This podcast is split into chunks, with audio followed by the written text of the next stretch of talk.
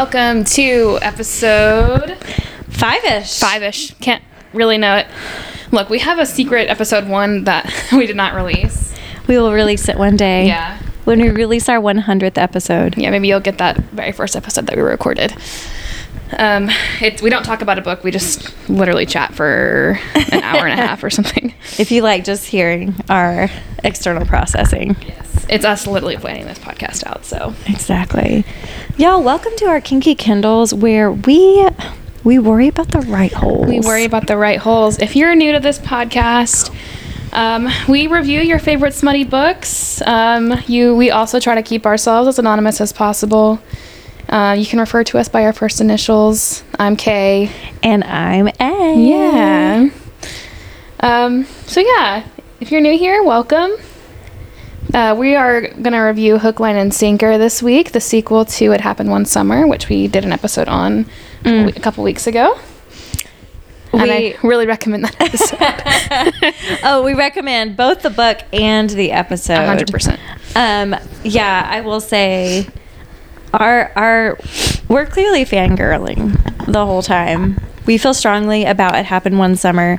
Um, Hook, line, and sinker. I remember at the time, I when I first read it, I read it back to back with it happened one summer, and um, our book today, Hook, line, and sinker, which I continue to call too hot to handle. It's a different book. That is a completely different book, but it also has an H word in it. And so my brain has categorized it as the same title. You're welcome. You're welcome, neurospicy individuals everywhere.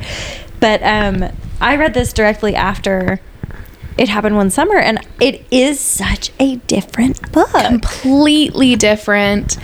I remember when I first read this book, I didn't like it as much. because we were comparing it to it happened one summer Yeah. now that i'm i've reread it for us to review or you know you've read it more thoroughly but i am struck by this is really good It's good. I, I feel like the plot here is really good. I love Hannah. Um, yes I don't know. This book, I feel like this book evoked more emotions for me, yes. But the spice is there's not that much. there is not that much spice. I do it is a true slow burn. Mm-hmm. and i do think compared to it happened one summer we um little break for how precious my creatures are. They absolutely love their aunt kay. They, they're She's- fully snuggled She's got her face resting on my arm, so I simply cannot move. oh yeah you're stuck there i hope you don't need that arm ever I don't. She's resting her her. snoot. Um, but yes, as, as I was saying, it was it's it is the characters I really enjoy. Mm-hmm. Yeah, I agree. We've got some good characters here. The story, I don't know if I like it more than it happened one summer, but this is a good this is a good story. Yeah, I think this this story is less. Um, I think there's less plot in this story, but it's it's a character centered story. If that makes sense, the conflict is in the characters and not so much like the environment around them. Totally. Yes. I, I do feel like it happened one summer. And anytime there's a sequel to a book, I think that. I think, and I know we're all talking about that. Like, is the sequel as good as the first one? But there's a sequel because the first one was really good, right? Like, that's generally how our mm-hmm. sequels are working. We're talking Toy Story. We're talking Princess Diaries. We're talking Look, Princess Diaries 2, I think is better. it's enemies to lovers. hot take. I don't think that's a hot take. It, Chris Pine is in it, first of all, Oh. and OG Chris Pine. it's it's enemies to lovers. I feel like that is why I love enemies to lovers so much. When I was watching that, because a, of Princess Diaries too. Beca- you should rewatch it. Not Jane Austen. Well, I didn't. I wasn't. I didn't read Jane Austen as a twelve-year-old. I did. Well, she's smarter than I am. No, no, no, no. I was there. There were other factors at play. Um, okay, wait. They This have is, this so is much a hot take. They have so much sexual tension. Wait. And I, when I was like a teeny little tweeny tweeny bopper, just Oh. around, I like I felt their tension and Ooh. like when they fell in the fountain and he kissed her, I was like, something is happening. And they hated each ah, other. it's so oh good. yeah, it's all coming back to me. Mm-hmm. And he was so angry. Oh. He was so angry. I loathe you. Uh, I loathe you too. oh wow, and we're Anne Hathaway. and oh my That gosh. was, that was just a little freebie for y'all. Okay, well, before we get into the book, why don't we talk about what we did this week? Yes, let's cover it. So Okay, what what were we up to? we are so so blessed that um, our Lord and Savior Lizzo came to our town yes. and we got to go to her concert and it was just so magical. It it was a transformative experience. I okay. To be clear, we got this. We got these Lizzo tickets. We were very excited, but we got them shortly around the time Kay felt very. Kay still probably feels guilt about this, about getting tickets to the Taylor Swift concert. One of them. Well, we can say it's in Atlanta. So I yeah, I'm I'm going to the show in Atlanta with some other people, but I was so I was tasked with getting tickets for two groups of people. And Oh my God. We, if you know anything about getting tickets for Taylor Swift, you know that it was impossible. Ticketmaster really screwed you. Yeah. So I secured tickets for the group for Atlanta, but when I went to get them for the other place that we were going, I couldn't get them. Like I tried all day long and it just it fell apart. And so Doing an absolute distress. Yeah, so I sent my I sent A and our other friend a voice message where I'm Weeping. true sobbing, saying Weeping. I'm sorry that I didn't get these tickets. I've let you down. Were words that she yeah, said. I I said that because I felt so bad. I really wanted to go. You had no control. I think emotions were high for every Swifty. I had several clients who were like, "Oh my god!" The next day, we're like, "This was terrible. Mm-hmm. It was horrible. I think it defined a lot of people's experiences. It was it was a high stress day. yeah.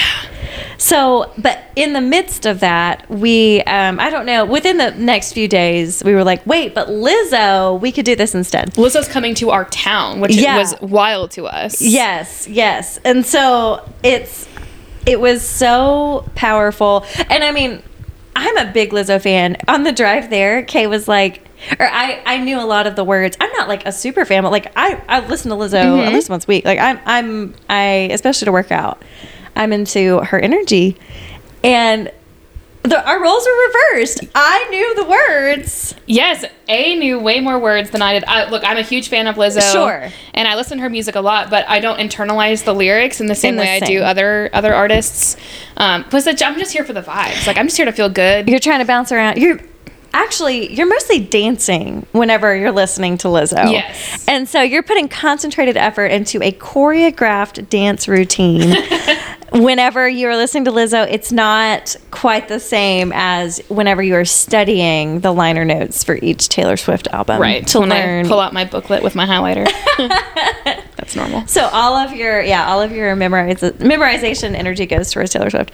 But yeah, so we went and it was It was we- is it safe to say we went to church?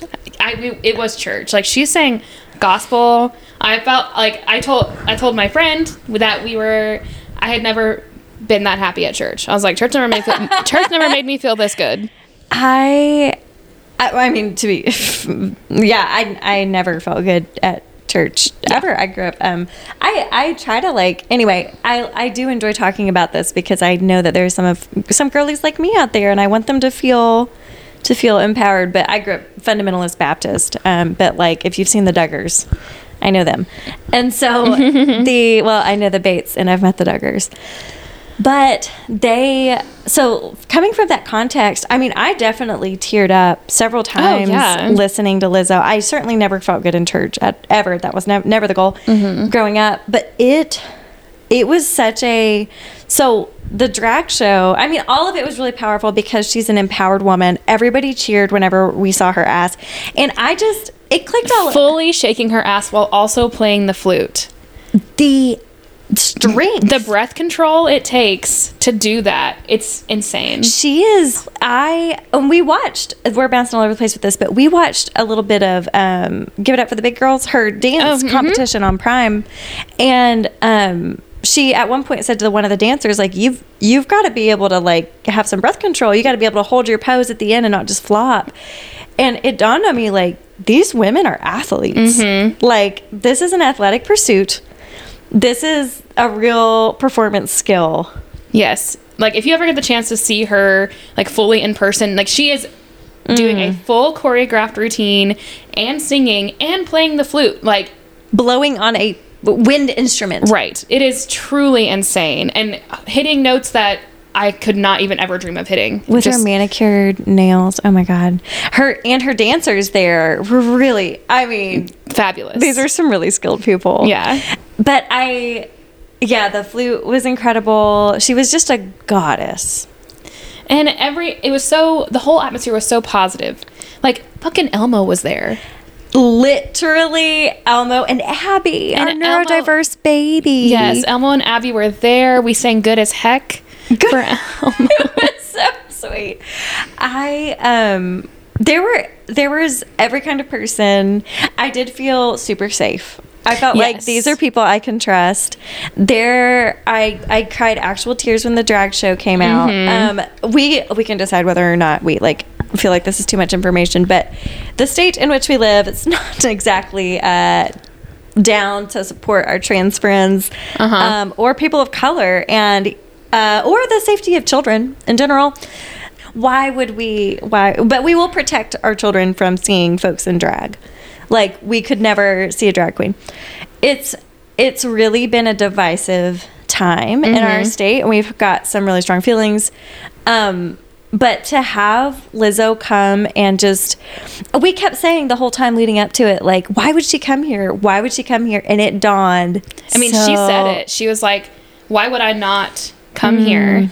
To the place that needs to hear this the most?" Like, she was like, "I know that you all are in here believing the same thing I'm believing, and you need a safe space to come and celebrate the things that your state has made illegal." Yes. She's like all the more reason for us to be here. Yeah. And um to have the drag queens come out, which is not just a controversial uh move illegal to an extent, like it Mm-hmm. is it's it's scary.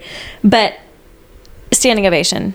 Oh, Sold yeah. out theater, standing ovation. It was so loud in there. Like I've been to many an event at this location, Yes. and I have never heard it that loud. this was i mean it was soberingly powerful Mm-hmm. i think yeah i think having grown up here too it was really powerful to just be in that environment and i, I was emotional i think we were both like this this is meaningful Yes. And in a, in a place where it feels like nobody believes the same things that you believe, to like be in a room with literally thousands of people that Oof. believe what you believe and are in the same space and state and city that you're in. It's just so comforting to see all of these people that are like, no, we, this is bullshit. And we're going to come here and we're going to celebrate drag queens and loving ourselves and loving each other. yeah it was i feel like at some at some concerts we're cheering for the artist. We love the artist. We're cheering for the artist. This was also like cheering for our lives mm-hmm. cheering for the lives of those we love those we're in therapeutic settings with every day and trying to protect and support. This was like we were cheering for justice. We were cheering for equality. Mm-hmm. We were cheering for body equality as well. Even just like how it, it just brought it all to light and it was so powerful to see these incredibly powerful women who are so fit so strong and of all different shapes and sizes Yes. and for everyone to just resound it, it was like a rebellion to cheer and be like yes this is what we want and i I like as a person who dances regularly, yes it's not easy.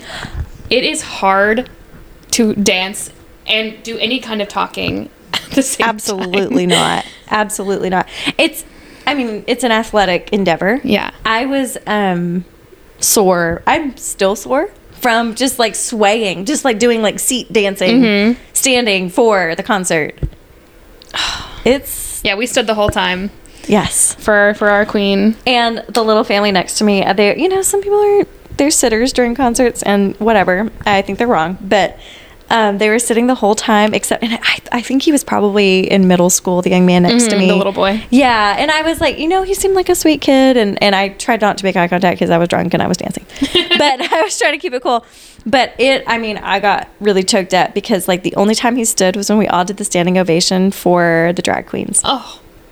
I didn't see that. like he sat the whole time, but then when we were all cheering on the drag queens, he stood up and just like clapped, so proud. I'm like, oh my god, And see, and that's what I mean. you're our future. new people turning 18 every day and they need to see they need to see that stuff. yes, yeah. And I the man next to me also got emotional during several parts and Yeah. I felt it in, in, in my bones. And Well, and it makes you want like regardless of folks' own sexual orientation or their own experiences, we don't we're just seeing what we're seeing. These are a whole bunch of strangers, but it's powerful to think that, you know, marginalized folks and and you know, cis het white folks. Mm-hmm. The young man next to me is like, "No, I'm I'm here. I'm here to support this, this message. That's who we I mean, Yeah. we need we need our cis het white men to It was it was really powerful. Yeah. Oh. And to have a whole arena full of people screaming the lyrics to your special just it's it was healing. I have a I have a video on my phone of just like the chorus and I've watched it probably a hundred times. Yeah, I'm so glad that you're still with us. Yeah. broken, but, But damn, damn, you're still, still perfect. I yeah, I think, and we touch on this every week, but we we deal with a lot of folks who need reasons to stay alive. Mm-hmm. And I have a beautiful, um, I think it's Matt Haig, the book "Reasons to Stay Alive" on my bookshelf in my therapy office, and I like fa- I like put the cover out so everyone can see it because it's like a whole book of reasons to stay alive, and it's, I mean, people need reasons. Yeah. Yeah. and sometimes it gets really dark. And that was an absolute beacon of light. And it, it felt like a like a march. It felt like a political Yes. statement it was we were so I mean, they had people there registering folks to vote. yes So- that's right i forgot about Mhm. that So it was truly incredible.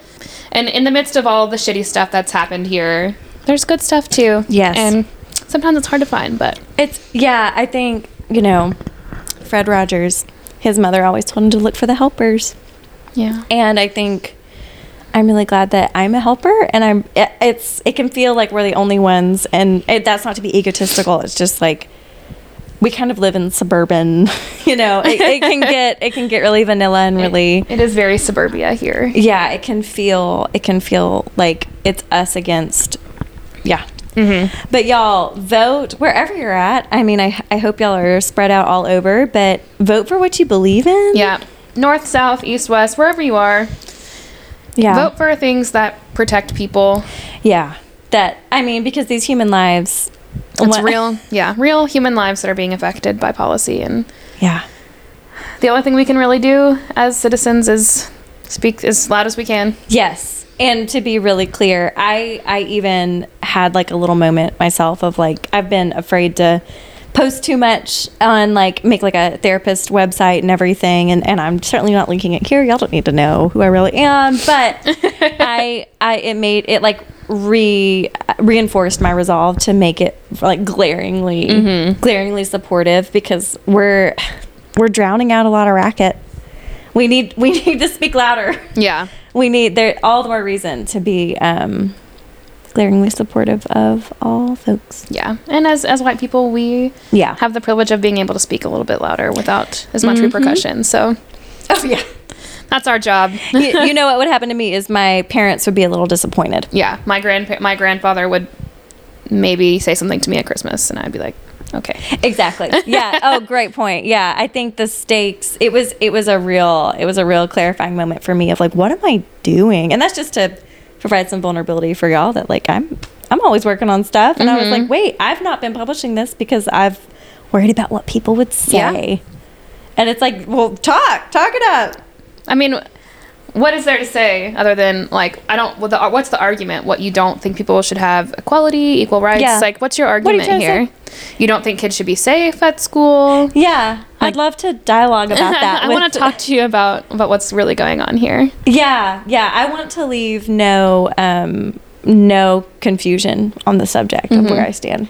So, yeah, what we thought was going to be just a concert of you know some dance and songs. I think we knew it would be more, but Yeah, I mean, there was enough silliness to go around for sure. oh god, And that's part of it too. I feel like that's also Lighthearted. it- it's okay to be silly and goofy and like scream about I'm crying because I love you. Like, yeah, and it's also like, you know, it's Black Girl Magic for yeah, one thing. for real. it was it was Black Joy, Yeah, the Sweet Sixteen. there was a sweet girl who it was her 16th birthday, and during birthday girl, um, Lizzo sang to her, and it was I mean, she cried. The, I- the I was people, crying. The people surrounding her were crying. yeah, I was fully crying. It's your birthday girl. Because you look like a princess. she had the, the like fairy light. Oh, oh my precious, god. precious, precious, Stunning. So, yes, I think Lizzo said uh, sev- several times of just be kind to one another. Mm-hmm. Yep. Which I'm, mm, I seem to remember is a verse of scripture. Oh, wild. Be kind one to another. That's King James just for y'all. You didn't think you were going to get King, James scripture on a Smut podcast, but I love, I love a juxtaposition. Mm-hmm. All right. All Penis, right. penis, penis. We're gonna break the tension and by saying penis and move into our book. Ah, So here we go. If you've got your book with you, Follow along. follow along. We've got What I will do is I will pepper in with yours, Okay. if that works, because Sure. I think you have more thorough this week, and then I have some fun things to to say about how I reread this time. okay, and I, I think I, I have some um, some places for you to chime in about parts work in here. Very good. Okay, all right. So we're going to start off really early in the book, page two. Um, so the prologue of this book is all of Hannah and Fox. Those are our main characters, Hannah and Fox. Um, and so the pro- whole prologue is like basically them texting. yes. And we're starting off strong with some flirting here. Mm-hmm. Um, and she's texted him and basically was like, It's Hannah, Hannah Bellinger. Thank you for the record that you left me.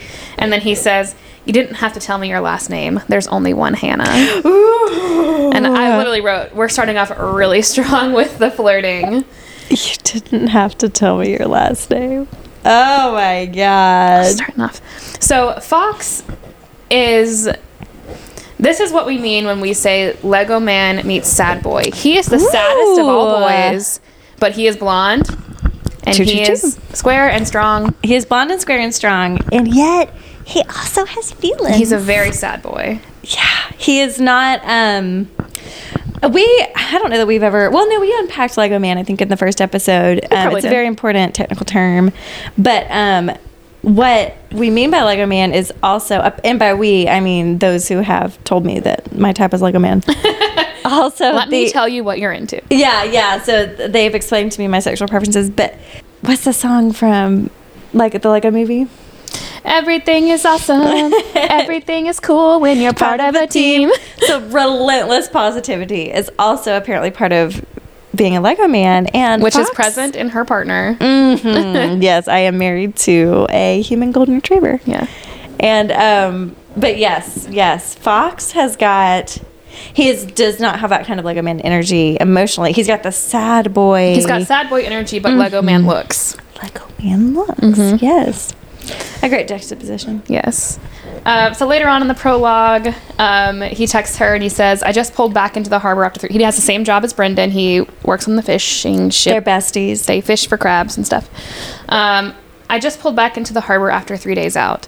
This is stupid, but you're okay, right? And then Hannah says, I mean, my therapist would probably say that's debatable, but physically I'm in one piece. and he's asking her because he had a dream while he was out on the ocean that she was basically being uh, not safe. Oh, And they fishermen apparently take dreams out on the sea very seriously. as But they should. anyway, she had said, you know, my therapist would probably say it's debatable, and I was like, as a as a mental health professional, I think Hannah is okay. I think she's okay. Yes, that is uh, a good point. Yeah. I Piper her story arc, she moved into some some real healthy patterns. Hannah, yeah, grounded. Think grounded is really the vibe for Hannah. Maybe a little I don't know. I get I get some neurodiverse vibes from her. Yeah. she's got like soundtracks playing in her head, and yeah, from our earlier yeah. conversation. we are talking about how A has soundtracks in her head a lot. yeah, yeah. I was I was describing uh, my cognitive processes to Kay of just I usually have between four and five different trains of thought at any given time, and one of them is almost always a song, and so yes, I do. I see that. I Tessa Bailey did a great job having two very different sisters. Yes, they're very different people. Yeah, they have different strengths, and it's really it's really sweet. Um, okay, page five. We're still on the prologue. I just really loved their texting. That was really sweet. Yes. So her car broke down. She got a flat tire, and she's texting Fox about it. And he says, "Map your location on your phone and call a tow truck."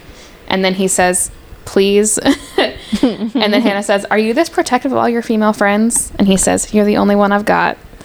And I just I just forgot how charming he is. He's protective, but he also says please. I mean, I guess I'll just marry you now. Yeah, in, in the prologue, you're you're sold. Yeah, I know. I, immediately, I was like, "Well, I guess I have to marry him." He said, "Please." The bar is on the floor. It really is. but he was like, "You need to stay in your car. It's not safe." But please. Please. yeah, the the back and forth of like, how do I have a friend who is a girl? What do I? Is this friendly? Is this like? How do I do this? Um, that's uh, something she carries throughout the book, which is really cute. Yeah. Um, on page eight, I just highlighted the National because they're friends with Taylor Swift and they're featured on her song Coney Island. What? she's talking about the band The National, and she's like, Oh, yes, today I'm feeling like this song by The National." So they have a conversation. They have lots of conversations about like, okay, what was your day like, and they just use a song to describe it. And she was saying, "My my day was like this song by The National," and I said, "Oh, they're friends with Taylor Swift and they're featured on her song Coney Island." So if you like The National, you might want to check out uh, Evermore. They're on that album. Uh, that they will be on the Friends channel of Friends and Taylor Swift Friends and Foes Silent Disco. yeah, probably. That It'll you, be- sh- it you wouldn't shan't be be very for. Yeah, it won't be very dancey music because they're very like they're very Avett Brothers esque. But We love an acoustic moment. yeah, uh, page eleven, I highlighted uh, Fox saying to Hannah because she's talking. She has a crush on her, the director of the movie movie that she's working on, Sergey, and he's all like moody and all the things. A true sad A boy. sad, saddest of all sad boys. And he says, "You like them dark, dark and dramatic, huh?" Well, I truly do. Um, Okay, and then sure does. Hannah says, "Careful, you're gonna give me an orgasm." I felt that. We and call then, that sexy. She's talking about. And Fox says in response to that, "If that was the plan, babe, you would have had two already." Mm. I said, "Is that a promise, Captain?" Part two, because I said that in the first book. Is that a promise, Captain? yeah, could we coach Hannah through how to sext with Fox? Yeah. Well, so he he had texted her that and then like immediately apologized and was like, "Shit, Hannah, sorry, I shouldn't have gone there." Um, and she um, forgives him. She was like, "I went there first. I blame it on the wine." Like, on the wine, sure. sure. this begs the question, um, and I'm going to sprinkle in some some to- topics and talking points. I don't have as many highlights because I um, listened to this one, but this begs the question: Can people who are I, not to be too I was going to say can men and women be just friends, but can people who are attracted to each other period be just friends? I It's the it's This- the question of the ages. I cannot answer this question because I I have never been in a situation like that. Okay, you haven't text like sexted with a fox before. I, you know, because I married my high school sweetheart, the sexting of other men was just not there. Sure. Okay. okay. Uh huh. Um, but I do think that it's possible to be attracted to someone and still just be friends with them. Okay. I know I can. Yeah, uh, yes. Because I think that's. I can only speak for me. right, and I feel like a lot of that is like, is it this like whole toxic masculinity thing where like I can control myself around people. Good point. But for some reason, men feel like they just they can't control their sexual urges around women, which is stupid. Yeah, maybe this is mostly a toxic masculinity discussion. Um, I have had a, a client explore this with me how she was dating a guy who, who didn't agree. And so she was trying to explore, like, I don't know, can I just be friends with you? And I'm like, I, I can't give you the answer to that, but what do you, What do you think? what's coming up for you? What do you feel that in your body? how does that make you feel? Um, but yeah, I, I know, I know I can. Yeah, I, I can. I just, I think it's it's not hard to not come on to someone. It's really I do not. it all the time. I, I intentionally do not come on to people Yeah, it's On the regular. super easy to do. It there's so many ways to not make someone else uncomfortable. Yeah, There's a myriad of ways to put others at ease and to not prioritize your own sexual desire over their comfort and safety. yeah. That's what I have to say about that. but as far as Fox and Hannah are concerned, they are kind of working through how to be friends because Fox mm-hmm. really wants to keep her in the friend zone, and we'll get into exactly why. I don't know that he wants to. Yeah, Fox has some deep seated issues, and mm-hmm. we spend a lot of time working through them. This is a slow, slow burn, my friends. we will. So buckle up. It's going to be a hot minute before we get to any spice. dear God. Okay, page 14. She's texting him while he's out on the water, and she says, When you're out on the water and you can't text me back, I really notice it, the lack of you. Oh. And that is not very friend like conversation. The I lack would of say. you. Yeah. That also I've never said that to a friend. Ooh, that is a, a really good point. Those are not things I say to friends. Yeah. I mean, I don't know what your friendships are like, but I say, I love you, bitch. I miss you. I love you. exactly. bitch. We're gonna work in as many Lizzo right. references as we can. But it, I, I mean, I'm, I'm not talking about the lack of any of y'all. I mean, it's implied. Like, I, yeah, I'm lacking, but it's sexual. That's Yeah, that's a. Tessa does a great job of exploring through their texting. Just there's the surface level, uh, which is that they are not that they're just friends, and then beneath the surface, there.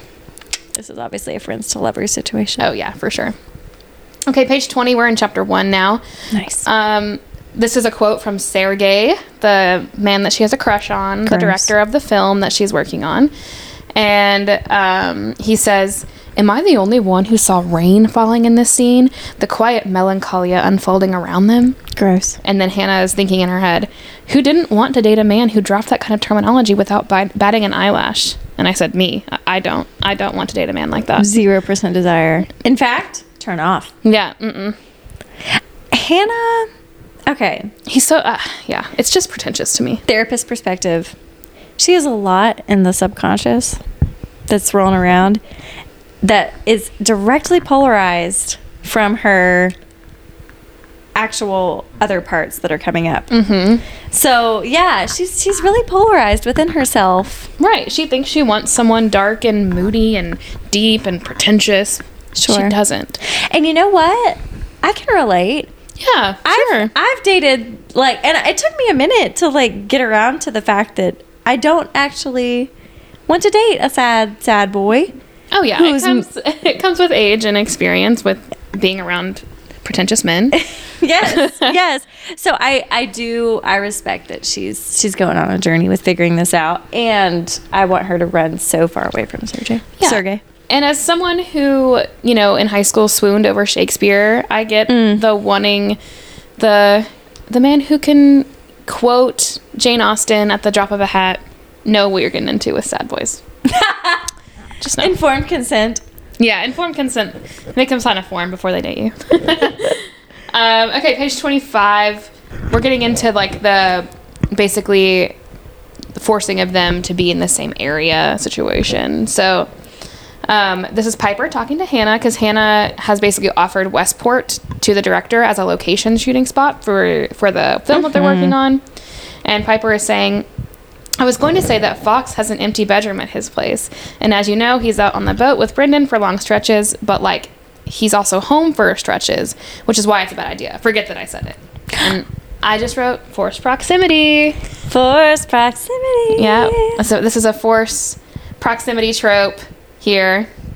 Um, if you like that. You know, there there's not a ton of tension with the force proximity, but there there's one pretty good pretty good scene that you get with the force proximity. So I yeah, the forced proximity is I do feel like they Tessa does a great job of her longing for whenever he is gone. There's almost like this tension of like when he's not there. yes. Like it's she wants him nearby. So Mm-hmm. Hannah's got a real a real push and pull, a real like forced proximity, but like I, I want him to to be here, but I don't. But Yeah, I do. but I do. But I don't. Yeah. I think we're just some friends. girlies- I'm not going to objectify him. We're just friends. Mhm. Some girlies are really gonna identify. Some of our listeners. I think Hannah is an easy character to connect with, especially as like if you were a woman that was raised in the South. She's got some qualities. I think I probably have talked about it later on in my notes. Um, yeah, that you kind of put yourself on the back burner for other people. Hannah is very much like that.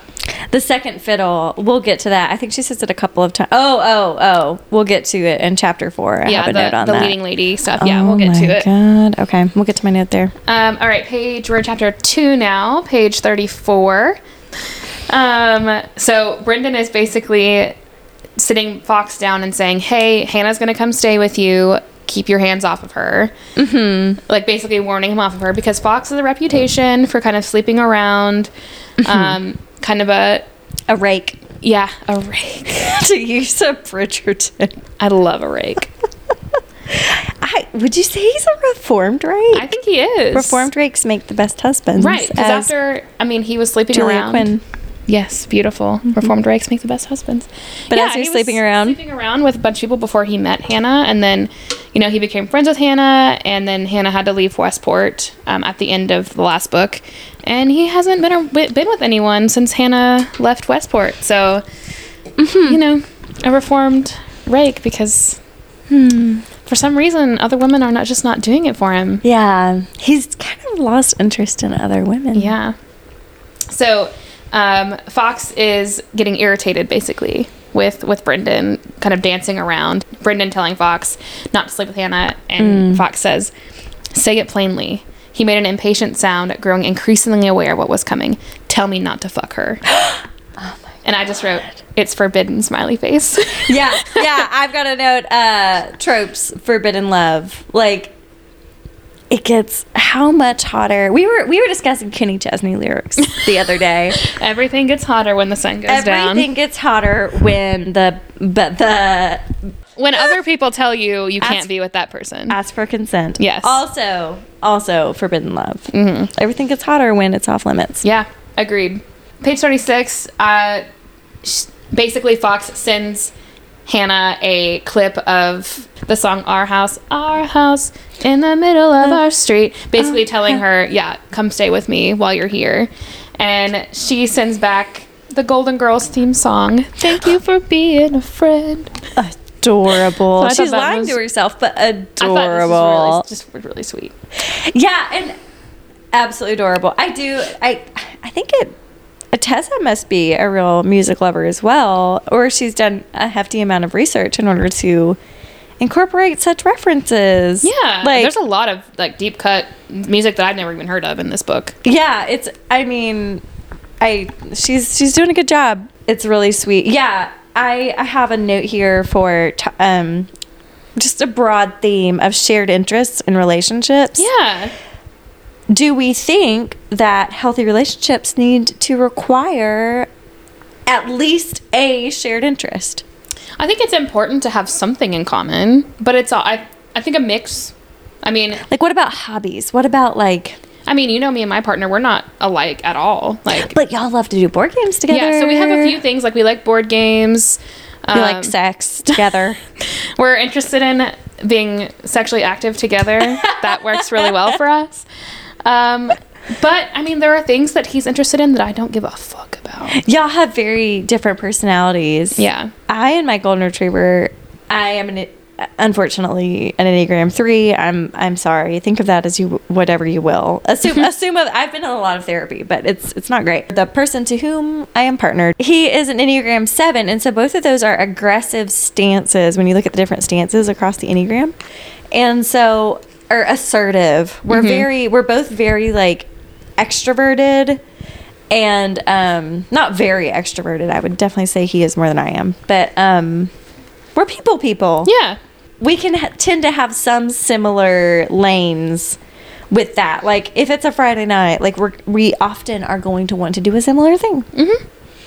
so the shared interest there does help um he's also into a lot of he's a car guy Yeah. i'm not a car girl the shared interests do end at some point with us And I think with Fox and Hannah, his interest in music was really because of her.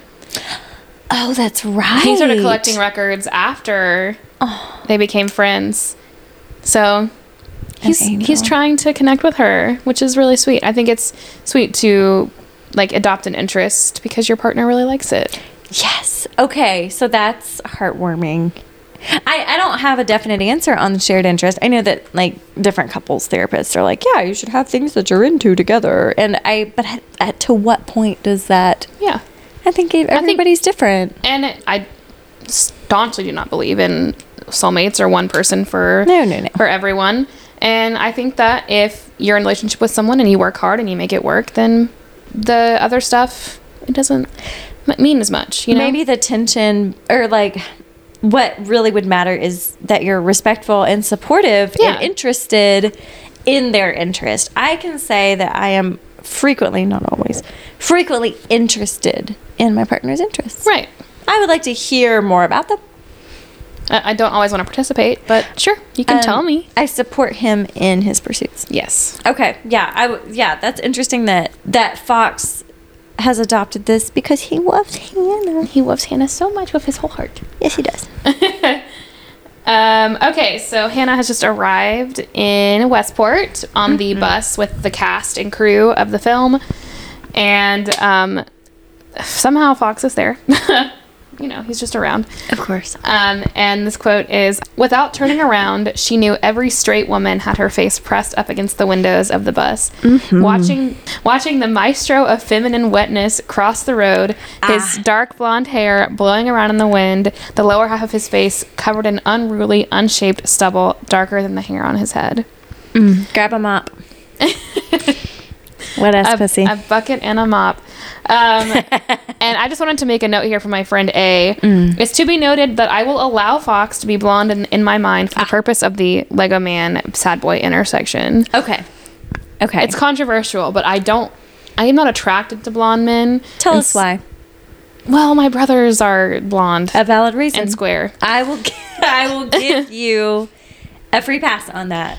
Also, in the episode that we didn't release, we talked about our difference in our tastes in men, and I could not think of a good example of someone that I liked that that A did not like.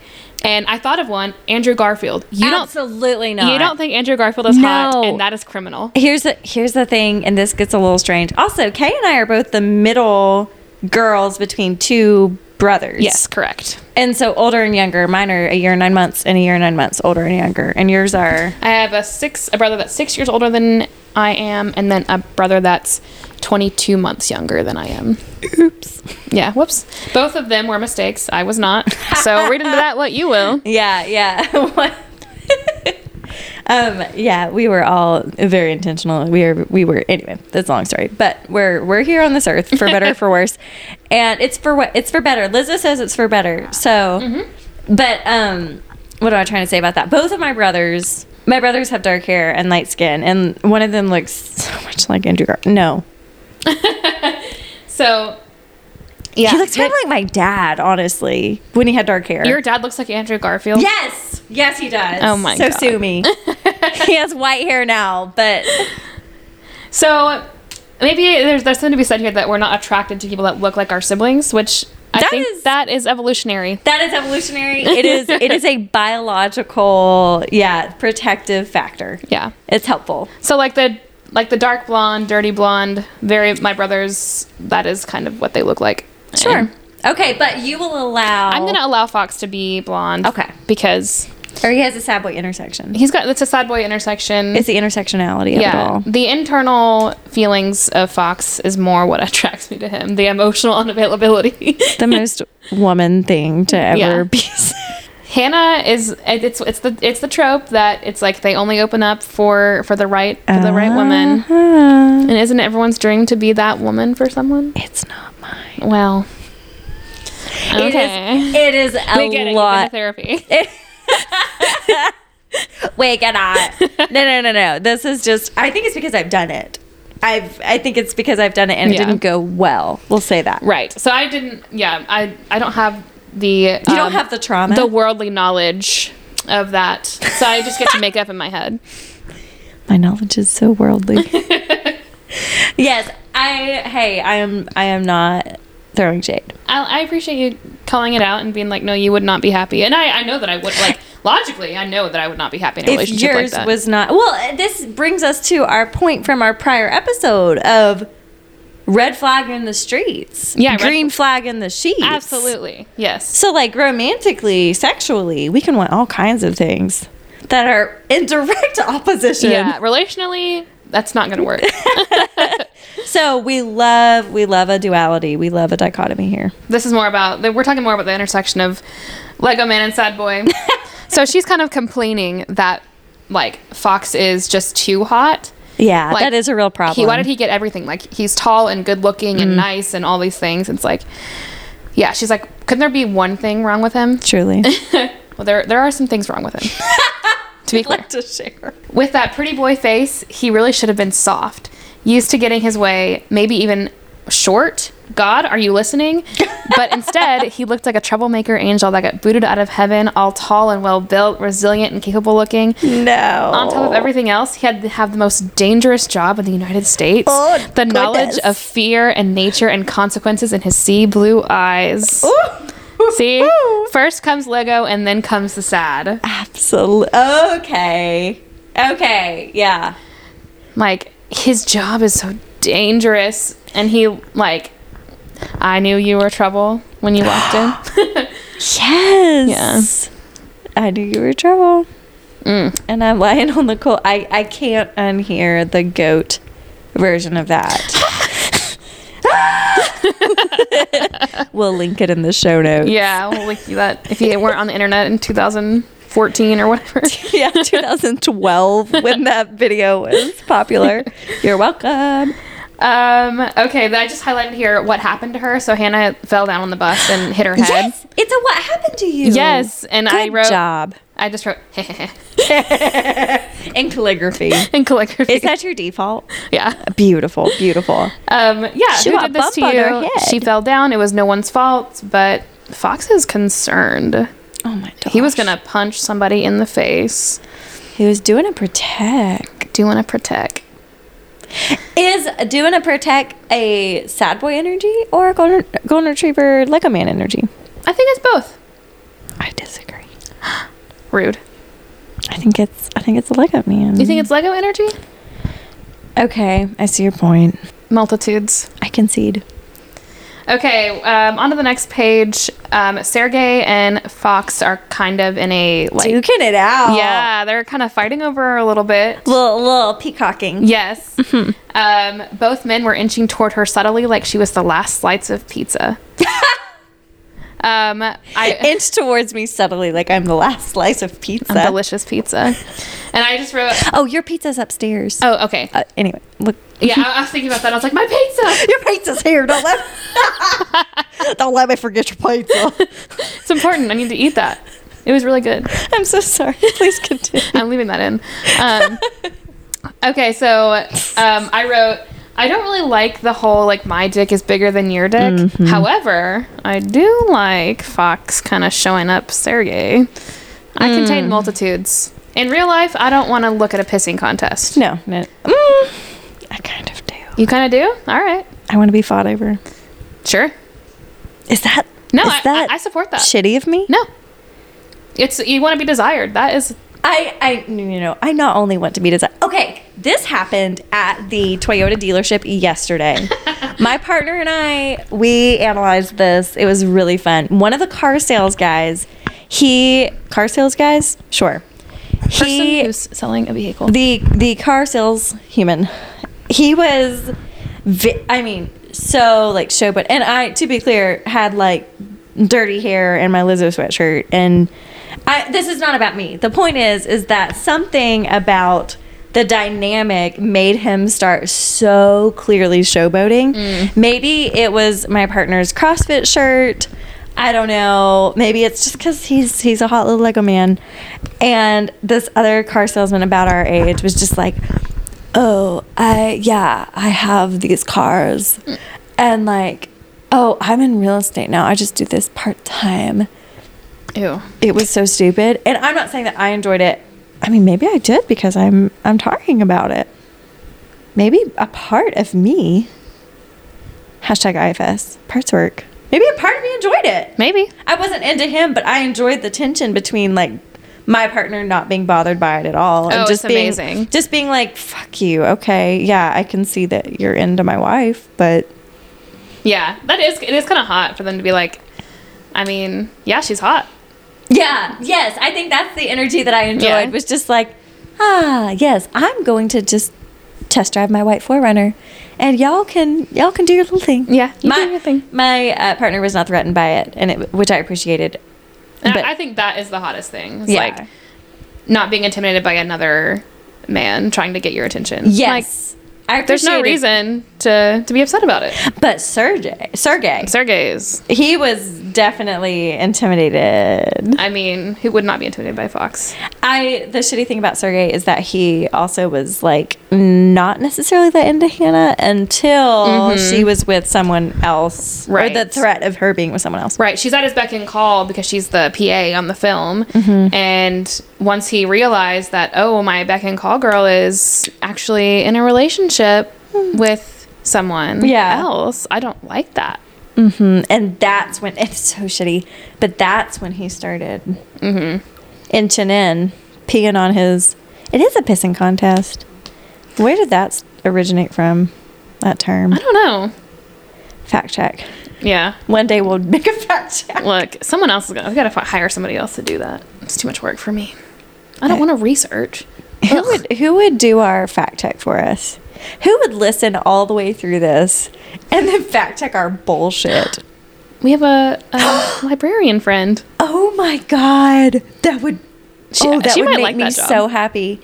Hey, librarian friend, if you're listening to this, we love you so much. Will you please fact check us? Oh my gosh, that would make me so happy.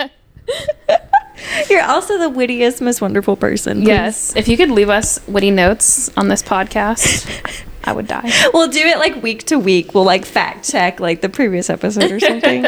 okay, that that idea. Sorry, I'm rabbit trailing, which is not unusual, No, no, but we're good.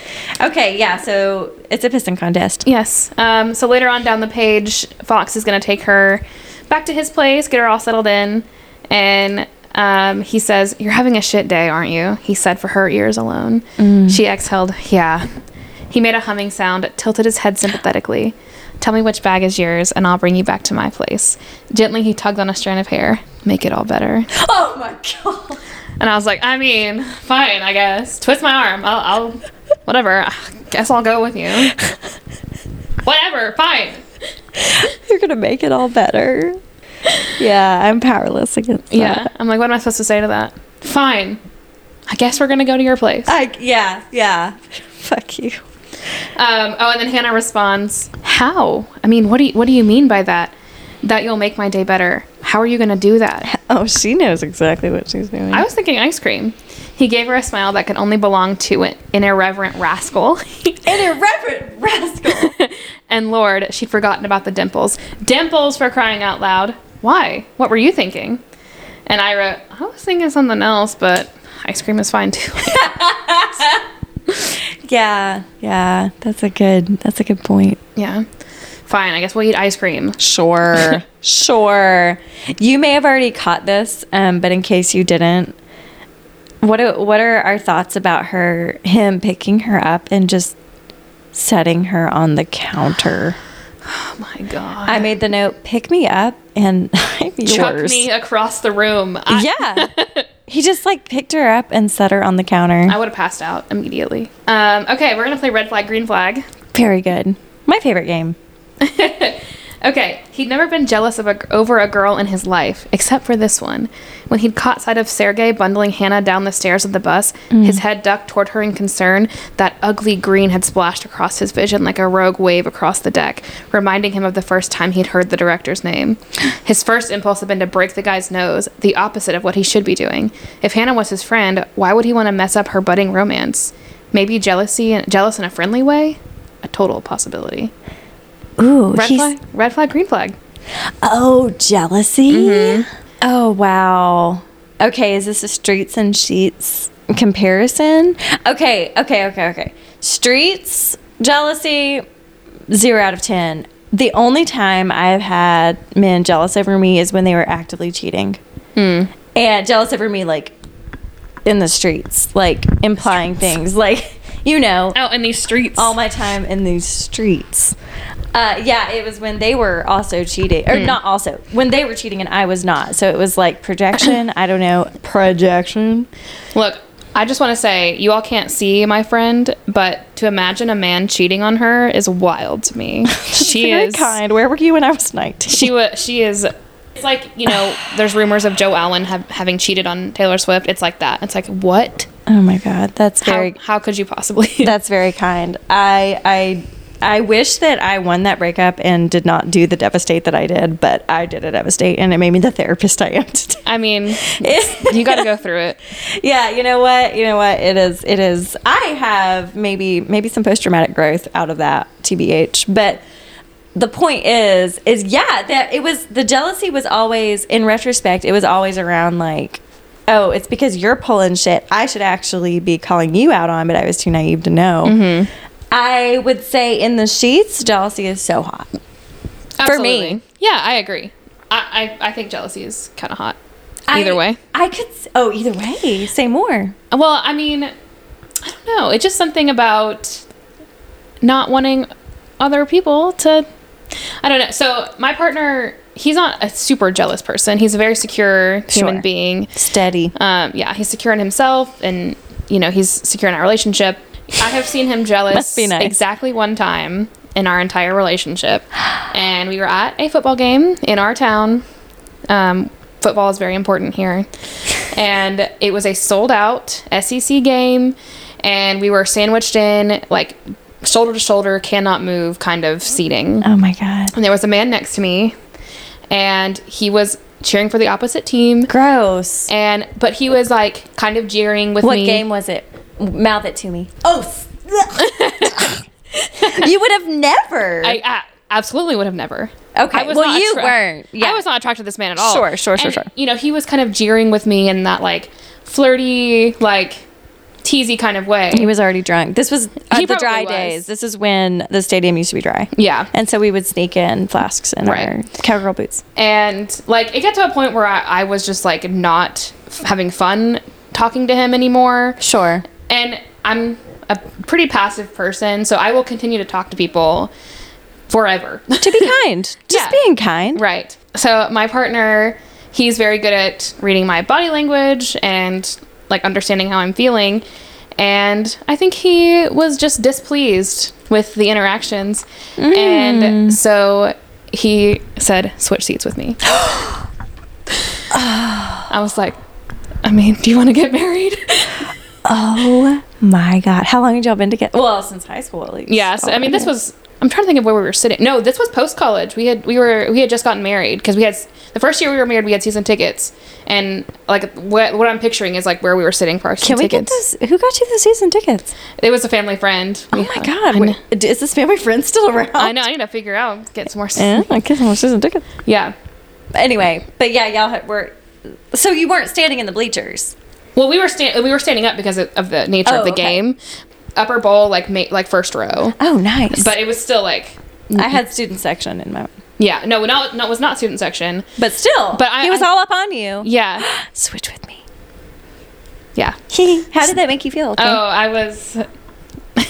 it made me feel lots of ways.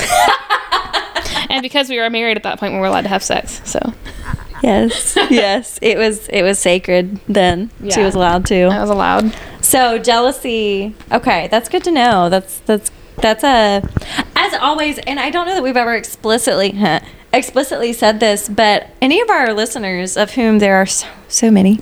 So Double many lucky listeners. Yeah. If some of y'all, yeah, double digits, that can be all the way from 10 to 99. That's right. So y'all don't know. Yeah, any question that we ask one another on here, we would absolutely love to Please hear send y'all's us an email. answers. If you, especially, let me, I mean, in case we haven't made this abundantly clear, especially if you have an opposing viewpoint. Oh, for sure. We love to debate on this podcast. Yeah, and and we love to hear, especially when it comes to our individual sexual experiences. There are no wrong answers. I mean, we just want y'all to be safe Yeah. safe and happy and so like i would love to hear like what are your thoughts on jealousy do you have a wacky story a wacky zany goofy little story Yeah. About being a little critter. about being a little this is from a tiktok Um, yeah. yeah share share with us Jealousy can sometimes be a red flag, sure but think, possessive yeah. Mm, controlling controlling is the word i'm looking for Yeah. Possessive can also be it, That- you know, people like that. It's you know whatever. That's sexier than the controlling. Hell no. yeah. So I think within a context, you know, jealousy can be pretty hot. V hot. We sign off on it. Um, Sergey, abs- Sergey. Sorry, I'm I am who I am. I can't say words, but um, Sergey, absolutely not. You don't get to be jealous or possessive. No, Gross. you don't- leave the room. earn the right. You get a 100 percent free pass. Yes, Give us more Fox. jealousy, actually. please. okay, uh, page 54. Um, I highlighted this because I felt like a lot of women would identify with this uh, quote. Um, so Hannah's talking to Fox and kind of describing how she is as a human being. Oh, I know what this is. Yeah. She says, I'm good at being supportive, you know? Giving advice and doling out helpful suggestions. When it comes to my own stuff, not so much. Nobody, no one likes a needy woman. Oh, Like, women are here, women are helpful and caring and. hmm we're just here to serve. We're just here to support. That's our purpose in this world, right? Yeah, I I do think, and I know where that where that is going, and it's it's adorable. But yeah, Hannah is really. It's interesting how she. I think well, a lot of folks would identify with Hannah mm-hmm. in a way that we admire and enjoy Piper, built off of the character Alexis from Schitt's Creek. Hannah is actually more like how many female identified folks feel, which is like, how do I express my wants and needs? Right. How do I individuate from others? And I, I that's a common, I don't know, I'd like to hear folks. I, I assume it's common. That's more Yeah, I, I mean, it, it's common in our experience, probably because of where we were raised and meek, the- meek yeah, and the- mild women. hmm Being raised in the church and, you know, not being told that your needs are not as important as every person, every other Yeah. person's needs. Yes, Like it, it was a it was a compliment to not put yourself first. Yeah, playing second fiddle. Mm-hmm. This is a deep cut that I don't assume anyone else will understand. But there was literally like, I'm trying to think of a song. There was like a Southern gospel song about playing second fiddle to God. Like the whole point was, was like the whole point is to play second fiddle. Like that's your point on earth is to submit yourself to others and serve them. Ew. And yeah, I gross. I know, but it's it's just. I'm not saying that we should all be narcissists, but I like that's not that's the other extreme. It's not about just being like self-important. That that's the under other end of the spectrum. But like knowing your value. Yeah, and it's okay to I think it's okay to put yourself first in a sexy way. Any crazy ex-girlfriend fans out there? But just have first in a sexy way. What is it? Wear Push- high heels. Wear high heels just for yourself. Push them boobs up Just for yourself. Let me tell you, uh, when I'm pushing my boobs up, it is not for myself. No. It is for the sake of the dress or for those who will be observing. It is painful. yeah, it's it's not great. It's okay to to put yourself first because I mean, I've got to live with me my whole life and I got to get we got to get right with ourselves. And and part of that is understanding what you need and how you make yourself happy. 100%. Our our wants and needs and lives belong to us and there are problem there are there are not problem but like there It's our problems are our problem it is our responsibility to meet those making and pressure and and needing other people to meet those for us and then uh, you know that whole cycle there's there's being interdependent and we love that and being that is that is healthy we need to be connected with others but um codependence Yes. is um, needing other people to be okay in order for you to be okay. Right. And it's that is the the pattern that you And know if, you know, any type 2 girlies out there, you know what we're talking about. it's painful and it's it's conditioned from a really early age. You can't meet the needs in yourself, so you got to meet them in other people. Yes, and Mm-hmm. it gets real bad because they're not always going to let you do it or want you to do it because Yes. it's um it's a way to help that's just controlling. I know what's best. yeah. I know what's best for you. what is it? What's the other crazy ex-girlfriend song? The uh you're ungrateful for it's the mom. You're ungrateful for all the things. All these things that you never asked me to Oh, do. yes. Yeah. All these things uh, you never asked me to do. Yes, yes. We'll we'll link song. Oh, all I've all I've ever all I've done for you, all I've done for you that you didn't ask me to. Yes. Yeah. I think of it often. I think of it in real time as clients describe things. Yeah. But um and I will sometimes reflect that. I'll be like, yeah, oh my god, all these things you didn't ask me to do, and then they'll they'll catch that like I'm calling them out on their shit. Oh yeah. But um, another thing that I I think of often is wherever you go, there you are. Yeah. You take you wherever you go. Yep. I'm. You're stuck with you. You're stuck with you, and you're your responsibility. Yeah. My sexual needs are. Anyway, I'm trying to make a joke about Fox, and it's fallen flat. but uh, I'm trying to make a segue back to Fox. Well, okay, we can segue back. Okay. Um, so Fox is kind of he doesn't want Hannah to be associated with him in any kind of sexual way. He doesn't want rumors to be spread around the town that they might be sleeping together because he's got a bad reputation. He's very concerned about what people might say about Hannah if they thought she was sleeping with Fox. And they're kind of joking about like if they pretended to be together to make Sergey jealous. Um, and fake dating, fake dating, Fake trope- dating. trope alert. woo woo. um, and Fox says, "Look, I'm not in the relationship race, and I, and I never will be. Clearly, you are. I was just trying to be helpful. Flirting with Sergey is one thing, but the bottom line is we're not letting in, anyone incorrectly assume." And he sawed a hand back and forth between them. Yeah, that this is happening for your own good. Okay. And I wrote. For my own good. Well, then you just solidified me doing exactly what you don't want me to do.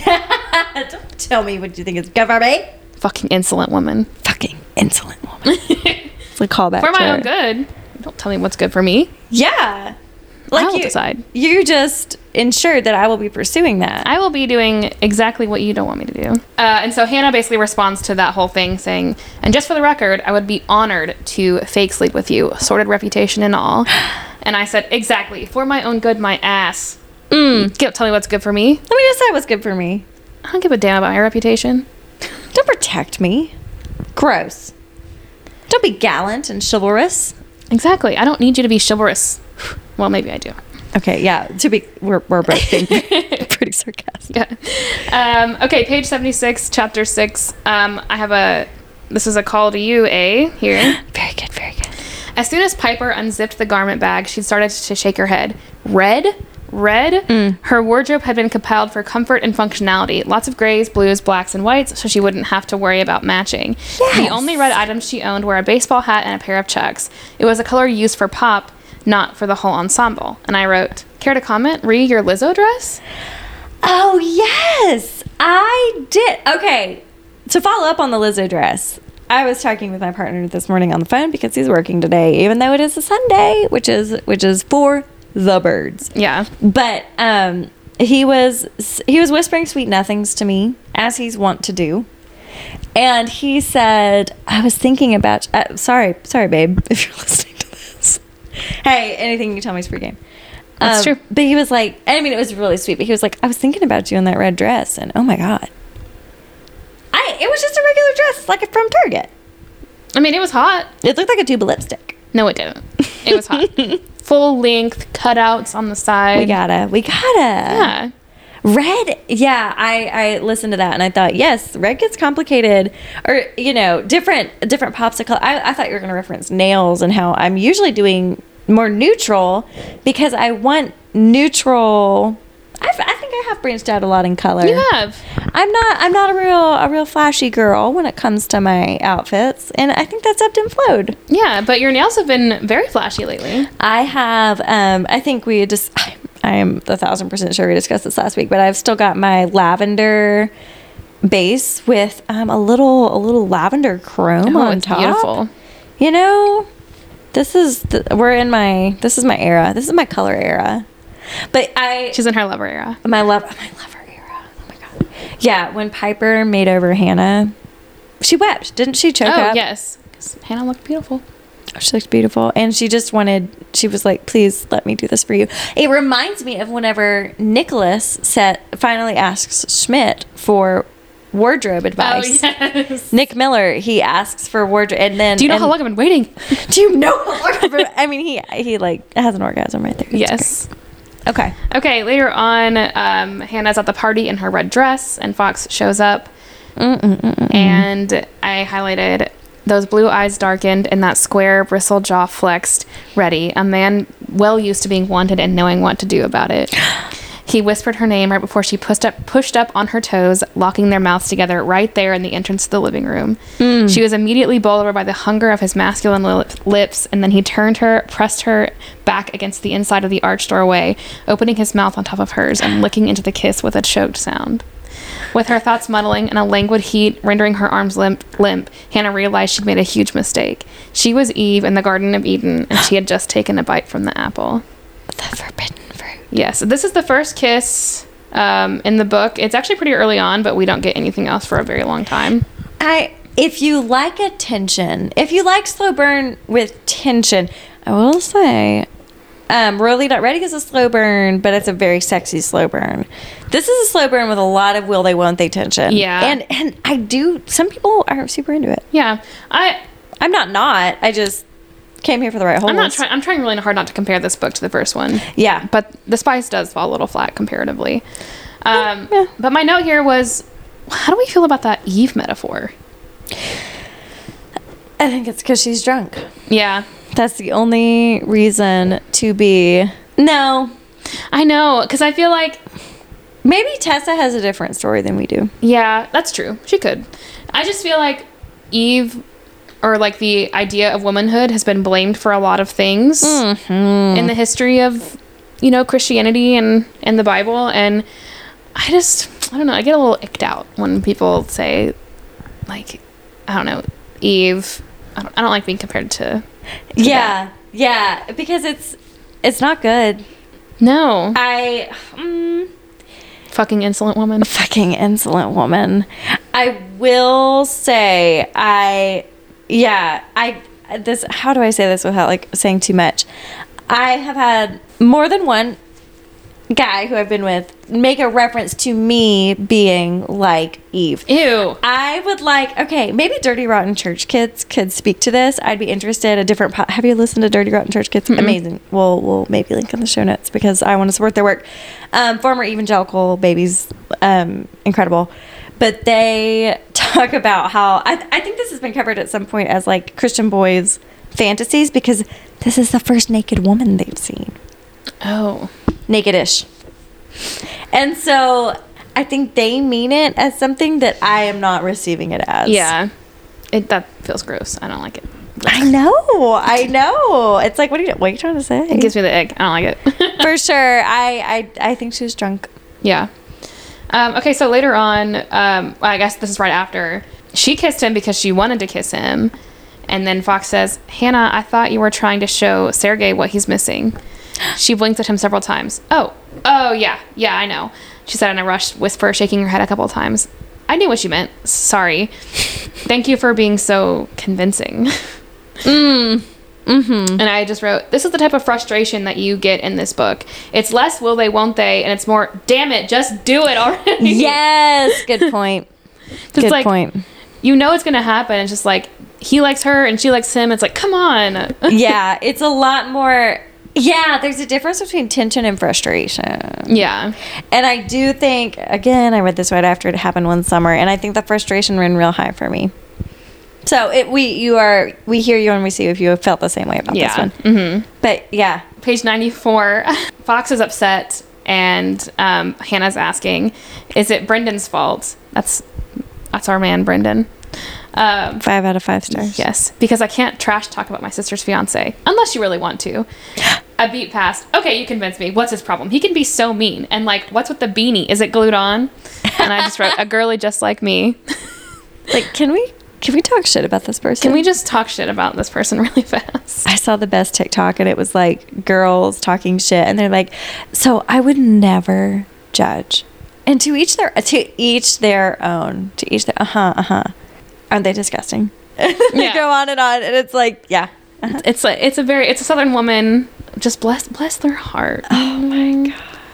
Have you seen the prayer list? The have you seen the nurse on TikTok? He's got like the shoulder length, gorgeous, straight brown hair, and he's talking about unspoken prayer requests, Southern women and their unspoken Oh prayer. yes, just an unspoken for Barbara. You know, she's been going through that I- lately.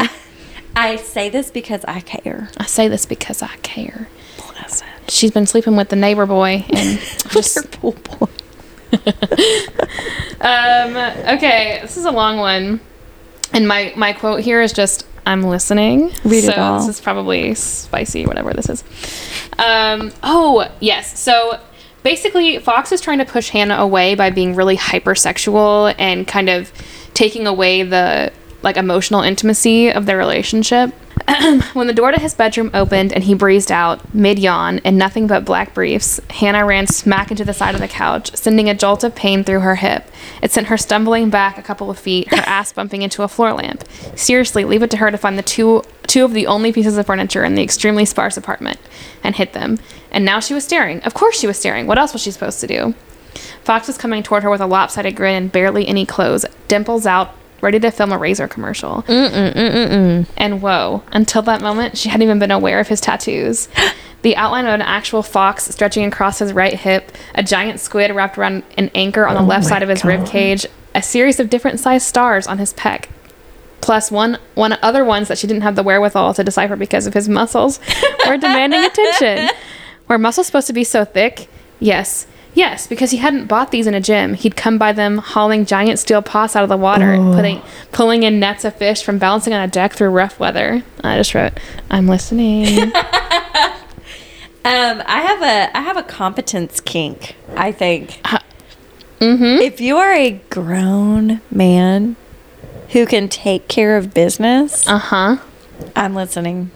It's a competence kink. I'm. I think the older I get, the more I am. I could not be more aroused than when my partner's like, "Hey, so I've already d- done X, Y, Z, and I made this phone call and I set this up, and we're having salmon and grilled vegetables for dinner. It's on the table. Can't wait to see you." Hot. I'm. I he know, like he Mhm. knows Oh, yeah. exactly what he's doing. I We- mean, it works. Yeah, it's it's a. Oh yeah, I think Fox knows exactly what he's doing. he surely does. Speaking of tattoos, I did spoil your tattoo this It's morning. okay. Look, my partner is so I was gonna make the tattoo a surprise. It's not a big deal. I'm not. I'm fully not mad. Well, I it's no care. longer a surprise. Yeah. Um, and my partner is a staunch believer. Super in, chill. Like your body, your choice. Yes, yes, and yes. yeah. So I knew he was not going to be upset about it. or weird. It would just have been fun to surprise him Just with like, it. Yeah. but I think I mean he'll like to he he will have pre- appreciate to know beforehand. I Yes. just like the shock factor. well, And- he'll appreciate the shock factor too. yeah, and he'll get to see it. Um, but it's just funny. oh my god. Yeah. I felt like you know what, whatever. And he said at, at brunch this morning, he was like, I mean, it's her body. You can get tattoos on it. He's like, but it's still fun and special Yeah. because you haven't done it before. yeah. So anyway, But yes, Fox's tattoos sound a lot more elaborate. yes, a fox on your hip. Mm. It's interesting to me. He's got a lot of real estate. He does. A He's lot large, of rippling real estate. a large man. Mm-hmm. Okay, so we're getting into um, a little bit of uh, spice here In his black briefs. in his black briefs. What is it about a black brief moment? You know, Really I also ready. like black briefs, boxer briefs. I know. I'm a boxer brief kind of gal. Yes, I. Have you seen the ones? This is this is definitely content for this podcast. Oh, yeah. Have you seen the ones with the pocket, the ball pocket? Ball pocket. Yes. not- so I do oh, not know this. Shinesty. I, I I mean maybe they'll be a sponsor for our show. I mean you know you look at one of These them and then you get a thousand targeted ads for the the Oh, briefs yeah. with the little ball pocket. Put your balls in a pocket. Let's just say let's just say those those are welcome in this home. Oh, good. Mm, you know for both parties. That's all I have to say about that. Uh, okay, so um, Hannah is speaking here. What is that? His brow drew to, his brows drew together. What is what? That ginger smell. It's like lotion Oh or God. aftershave or something. No, he smirked. None of those. She waited for him to elaborate. He didn't. What is it then? He briefly touched the tip of his tongue to the corner of his lips, and his blue eyes twinkling. Massage oil. Of all the explanations, Hannah was not expecting that. Massage oil. She laughed. Were you like giving yourself a massage? Flames climbed her face. Oh wow! Uh, walked right into that. I were you d- doing that this morning? I mean, never mind. Don't don't answer that. His grin only widened. Yeah, I was. First time I've had a chance since our last fishing trip. Had to blow off some steam. Should I have asked permission first? Uh, no. Oh no. Oh, Now oh, she was no. thinking about Fox asking for permission to masturbate. It was like someone saying, "Don't think about pink elephants," except the pink elephant was Fox's penis. Yeah. Yeah. yeah. Um, so I wrote here. This, folks, is what we literary scholars like to call foreshadowing, or, or better yet, foreplay shadowing. Foreplay, foreshadowing. oh my god. That Yes. is exactly what this is. So this is Fox being creative and trying to keep Hannah at a distance by making himself hypersexual. Uh-huh. Uh-huh. Which hey, that's what Piper did. Yeah. In the last book. Yeah, the roles are kind of reversed here. Yeah, she made it all about how sexy she was and then Brendan would shut it down. Yes. All right, so this is um a little later on. Hannah is feeling a little hot and bothered after I that. can't we can't know why. I can't imagine why. Mm-hmm. Um, and she had gone to work, and she can see Fox on the boat from where they're filming.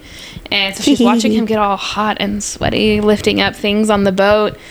And she's thinking about this morning when he was walking around, and she's just like, and he had offered for her to borrow the massage oil whenever, whenever she wants, because he's just a nice guy. like. Generous offer. Um, and so she rushes home on her lunch break because sometimes you just gotta take care of some stuff. In the moment. In the middle of the day. During the business hours, as she says. So naturally, Fox sees her like all flushed and running home, and he's like, "Well, I'm probably just gonna gonna follow her. I think I should maybe check up on Just check and see what's what's going on." Yeah. As a friend. So she gets to the apartment. She pulls. She finds the bottle. She goes into the into her bedroom, and then she hears the apartment door open and close. what the? She mouths. Hannah came Fox's voice from the other side of the bedroom door, like the immediate other side. It sounded like he was speaking right against the wood. Don't think of wood. Are you okay in there? It looked like something was wrong. I'm fine. She lied, not not, not very successfully since her voice sounded like it had been sa- sanded raw. I just uh, need a minute. Too much silence passed. Then I can smell the oil, Hannah. and I just wrote, "What brand is this oil?" And I'm asking for me. I'm asking for specifically myself. Ginger. Ginger. See, here's the thing about ginger. it stings. It's spicy. yeah. I think that's the point. That would be so fun. You're so silly. oh my gosh. My note here just says, once again, so long feminism. So It evaporates out of my body. So there she was, armed with her three reasons and gingery lube when the knob of the bedroom turned, an inch of space appearing between the door and the jam, and then another and another until she was stepping back to allow it to swing open completely, her tummy mu- her tummy muscles seizing at the sight of Fox outlined in the entrance to her Oh, room. pause. She's in her bra and thong. Oh, she is, yeah, not fully dressed. she is naked. Yeah. Shirtless, filthy, rugged, and sweaty. Ooh. Uh oh. His gaze traveled down to the back, the black triangle of her thong, a muscle popping in his jaw. Don't move. And I just wrote, oh, well, goodbye, feminism. I mean, evaporates. It leaves. It leaves. It it leaves my body in that moment. I am not a fucking insolent woman. I will do whatever. Hello. There's a there's a, a little submission there, huh? Mm. I like. I mm. mean, In the we- streets, it's a red we- flag. we we like we we like what we like. Mm-hmm. We love a contradiction. Okay, so this scene, this is your our, our first spice, like spicy, spicy scene. Um, however, in this scene, he does not touch her. She mm-hmm. only touches herself, and she does not have an orgasm in this scene. Oh yeah, She stops. That's right. Mm-hmm. Which is, you know, if we talk about other people's needs and being more important than our own, blah blah blah, or feeling self conscious. Uh, yeah, but also, it's very hot.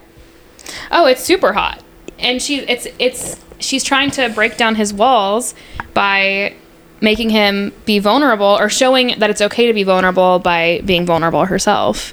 There's a real will they won't they slash frustration. Yes, here. it's it's yeah. mhm. It's very frustrating. You're like waiting every word for it to be for it to go in the direction that you're hoping it will go. Oh yeah. Um, so this next part is What are you worried about, Hannah? Making things weird between us? It won't. You know what is weird? The fact that I haven't fucked you. It's as easy for, as breathing for me. Mm. No, it's not. As soon as she said it, the belief turned as solid as concrete. That was the edge she heard in his voice. That was why he'd seemed to be almost performing this morning, acting, overcompensating. Ooh. A pause ensued. What? It's not easy for you, is it? She turned between Fox and the door, looking up into his guarded expression, a heavy object tumbling end over end in her stomach. Sex is what you do? Maybe, but it's not all you do. Stop trying to push that garbage on me. You did it this morning and you're doing it now. This, his straight line of white teeth flashed in the darkness as he puffed a laugh. Jesus, Hannah, here we go again with the psychology bullshit. And mm. she says, Call it whatever you want. And I just quoted Taylor Swift here. Call it what you want, yeah. My babies fit like a daydream, walking with his head down. Perfect. Perfect. Yeah, this is a real this is a I'm I'm having throwbacks to the role reversal between Piper and Brendan. Yeah. This is really what's happening here too Mm-hmm. of Hannah's like, no, we're gonna we're gonna work through this. and and there's yeah, so like not only talk bringing talking about the actual things, but or the the actual like barriers between them, but also she's there's a difference between having sex and making love. yes, for sure. Um, and she doesn't want to just like fuck Fox. She wants Yeah. to be intimate with him. And that is something that he has trouble with. Yes. And that's what she's calling him out on. Yeah. Um, later on down this page, same scene, she called him out on using sex as, a, sex as a weapon, called his bluff on intimacy being so easy for him. His wall had come down briefly, unnerving him, and now Hannah wanted to be vulnerable in front of him to give Fox a piece of herself in return. And I wrote, Oh, you wanted to use sex as a weapon? Fine, but you're going to regret that in three, two, one. Yeah, maybe weaponizing sex. Yeah, maybe Hannah Hannah's been to therapy. yeah, she has. And she's very well versed in making herself vulnerable. Oh, for the right person. Yes. Uh, this is the next page. So this is kind of a um, she's touching herself, but not letting Fox touch her. She's just um, A bold move. letting him watch, which better woman than me. Um, That that takes some vulnerability too. it does. Yeah. And I think that's the point here. Um, so she's in the process of touching herself, and she says to him, "You're enough when you're not touching me." She whispered, not even sure she said it out loud until Fox's expression went from lust to dumbstruck, his chest starting to heave. "You're enough on your own." Oh my god. Yeah. And I just wrote, this makes this scene so much more intimate than it already is. Like she's being very genuine, Yeah. saying really vulnerable things while also being in a vulnerable position. And that made me feel unnerved. Yes. And I think Tessa does a beautiful job of that, of bringing the emotional intimacy in with the sexual intimacy, which is something people are longing for. yeah. And I think, you know, to each their own, sex without emotional intimacy can exist. And Of course, of course. That's totally fine. Thanks for calling that out. Yeah. There's Yeah. a spectrum. It can all exist within. But I think for their for the context here, Hannah is not interested in that kind of relationship, and she's. Hmm. I mean, that's her boundary, and she's setting it. And she's like, if you want to have sex with me, here are my stake. Here are my rules. Yeah, this is what I want. Yeah, Yeah. I mean, we love a girly who knows what she wants. love it. I really like Hannah as a character. Yeah, she's she's really. It it reminds me of when in Crazy Ex Girlfriend, whenever um, what's her name, Becca. Whenever she starts to evolve and like be more self aware and grounded, and it's it's like inspiring and beautiful, but also like this is this is not as uh, Kardashian. This is not as dramatic. Yeah, there's a groundedness in it Mhm. that is um it's beautiful. Yeah, it's mature. For and you know that's not what everyone's looking for in smut and so that's true. but that's fair. this i imagine and we would love to hear from our listeners but i imagine that this is actually a favorite of some people Yeah, it could be. I mean, because their people feel real and their relationship feels like tangible. I, like there are times when Hannah is hurt by Fox, and like I felt it in my body, and like just all the feelings. It feels very real, and um, like this situation could happen. but if you're just here for smut, this is not the book. I mean, Yeah. there, there is there's some spice here, but you know, There are other holes going Yeah, on. there's- Not holes, but there is there's actual plot. there's here. some there's some and it's relation it's relational plot. So if you don't like character driven stories, then this might not be the one for you. and that and that's okay. That I I'm glad we're doing a broader, not broad by any means because we've only done a handful, but a broader selection of smut. That's what we're trying to do. We're Yeah. trying to bring in lots of different, lots of different perspectives. Right. Um, okay, so this is so Hannah has found some sea shanties that her dad wrote, and she's trying to get them used for the movie. And she shows them to Fox, and he's like, "Oh yeah, like we sing these. This is this is part of our culture here. We I know some of these. We've sung these before." And I just highlighted here. In a voice that definitely wouldn't win him win him any contests, Fox started to sing "A Seafarer's Bounty." Now it says here it implies that he's not a good singer, but in my mind he is, and that's that's it. That's that. Okay. That is the, Nothing- the buck stops there. Yeah. Nothing does it for me more than a man who who can sing, I know. and I love that. It's hot. What can we say? Yeah. So you in your rewrite of this, because I mean, we're all of us are editing as we're reading and for our own preferences. So he can sing in yours. Yes, and I think my my point is proven here. His singing voice was slightly deeper than his speaking one, low and husky like a lover whispering to someone in the dark, and that fit him so well. The intimate quality of it, like he was passing on a secret. It racked her with a warm shiver and circled her in a hug that she desperately needed. Because, oh God, it was a beautiful song. Not just any song, though, it was about her family. See? He's talented, and nothing says sad boy like singing an emotional song. And I wrote, I'm in love. uh, I am who I am. I'm a theater kid, and you, I yes, this is a theater kid moment. Beautiful. Nothing wrong with that. yeah, I like a man who can sing, or a man who's not afraid to sing. Yes, there is a vulnerability in that. There Yeah. is a, a healthy masculinity in I'm not being saying you able have to be the best singer, but if you like, it's important to me that you want to sing along with because me. we're singing like Yeah. it, that that is really beautiful Yeah. i it's i could see the charm Oh, here's my. All right, we ready to talk about parts work? 100% Let's do it. What the hell was this anyway? A heart to heart in the dark with a girl? His headboard should be cracking off the wall right now. She should be screaming into his shoulder, drawing blood on his bar- back. The cornered animal inside him bayed, begging him to distract, to reach over and fist her dress and drag her across the bed and roll right on top of her, making her dizzy with his tongue in her mouth. And I said, care to comment on Fox's parts here?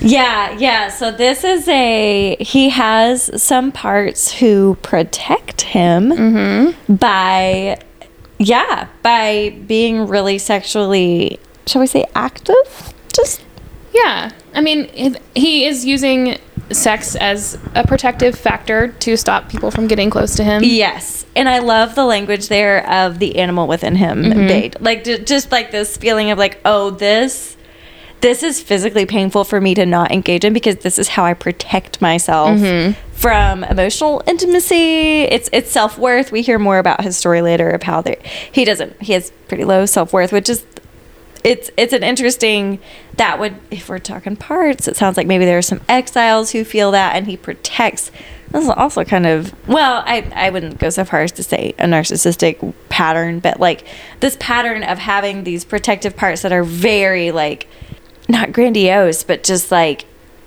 really in yeah Yeah, I mean, he describes that like feeling of like he feels like a caged animal.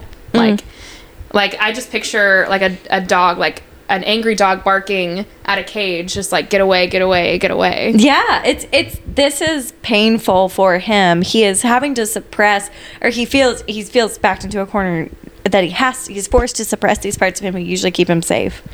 And the parts that keep him safe are the it's the same for a lot of folks, not everyone, but just this sexual sexually explicit like pursuing, being in control in that way. That's Mm-hmm. Yeah. how he that's how he feels self-worth that that is something that he in terms of like building self-concept and self-efficacy he has built those things through his sexual prowess Yes, and he has it, but also he just he needs to learn that he is valued for other things. exactly that's that's a little self-actualization there Mm-hmm. that's a little that's getting to the root of the exile hurting in these ways and it's like oh wow maybe actually you're you're wonderful just the way you are, and you can engage in sexuality in whatever way fills you up, but.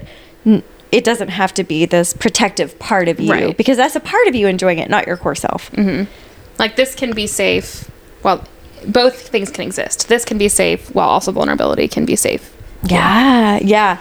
It's a good. Um, it's it's a Tessa does a good job of breaking that down. Yeah. Mm, the- yes, as you were reading it, I was like, this is definitely a a little conflicted, polarized parts moment. I know, and it's so sad because you get a lot of some of Fox's inner monologue where he is desperate to connect with Hannah, mm-hmm. but anytime he tries, it's like a wall. Like his parts are like no.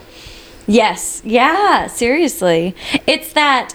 And, and as we dig into, he really he has some emotional it, it- that that vulnerability is really scary, Mm, It is. and you can kind of peop, keep people at arm's length when you're performing. Perform. the Enneagram Three. Um, it's it's a way to distance yourself from people who can hurt you because Yeah. you're showing up as a part of you, not your Your whole self. whole integrated self. And we encourage you all to show up as your whole selves. Yeah, explore who that is. Mm-hmm. Where whatever developmental stage you are. This is. I'm sorry. Maybe this is cheesy. Inside baseball. Yeah, yeah. Whatever, whatever, wherever you're at. In, explore who you could be if you were just fully you. Like, where do you feel most fully yourself? Mm-hmm. Um, sexually, this is really important because I think I, I mean, I often showed up sexually as like a part of me was Oh, yeah. leading the show instead of the full experience of like being grounded in myself and then being able to enjoy. And I think that is like something that women tend to struggle with where you try to you overcompensate try to gain power back by showing up as like a Yeah. over sexualized being Yeah. try to own it and but it's a protective factor so it's like you can't i'm already doing this you can't hurt me in this way Mm, yeah, for sure. And I, I think it, the spectrum, get, get curious for what that looks like for y'all, little, little, little listeners. Little babies? Yeah, little babies. Because that, that is an interesting, like, what, whenever you have felt the most disintegrated from yourself, what, whenever you feel like it's a part of you playing this role, what does it look like? Is it like super passive and super submissive? Maybe your core self is more aggressive and assertive mm-hmm. sexually. Like that's also super, or maybe it's the flip. Like maybe, you know, when you're playing a role, it's kind of like Piper saying, you know, being super sexy and whatever. And that wasn't really her vulnerable real self. in the bedroom i don't like to make decisions because There i've been doing go. it all day long so And, you know, it's tough to make decisions when the decisions are, have to be connected to what do you want. yes and that's hard that requires that requires me knowing what i want and then voicing that. Mm, too and hard. you know what? That's a multi-layered Can't be thing. doing that. That's a yeah, can't couldn't do that. But um, it's a, it's a cool thing to see. Like, oh, well, what do you? I mean, that's our sheets and streets yeah difference there. We can be we can be different in the bedroom. yeah Just- in multitudes Folks, explore what makes you feel authentically fulfilled yes because you know it. You know it when you feel it, and if you don't think you felt it, then keep exploring. keep looking Yeah. Um, all right, chapter 13, page 181. Um, I just highlighted this because um, Hannah is continually fighting against Fox's uh, walls and his, you know, protective parts. Hannah just says to him, After what you told me last night, I could sit here for hours and rant about toxic masculinity and under- undervaluing yourself, but I'm not going to do that. I'm just going to tell you that I'll be back tonight and that you're really important to me. So she knew that he didn't want to hear her rant on and on about how like shitty it was that people treated him badly.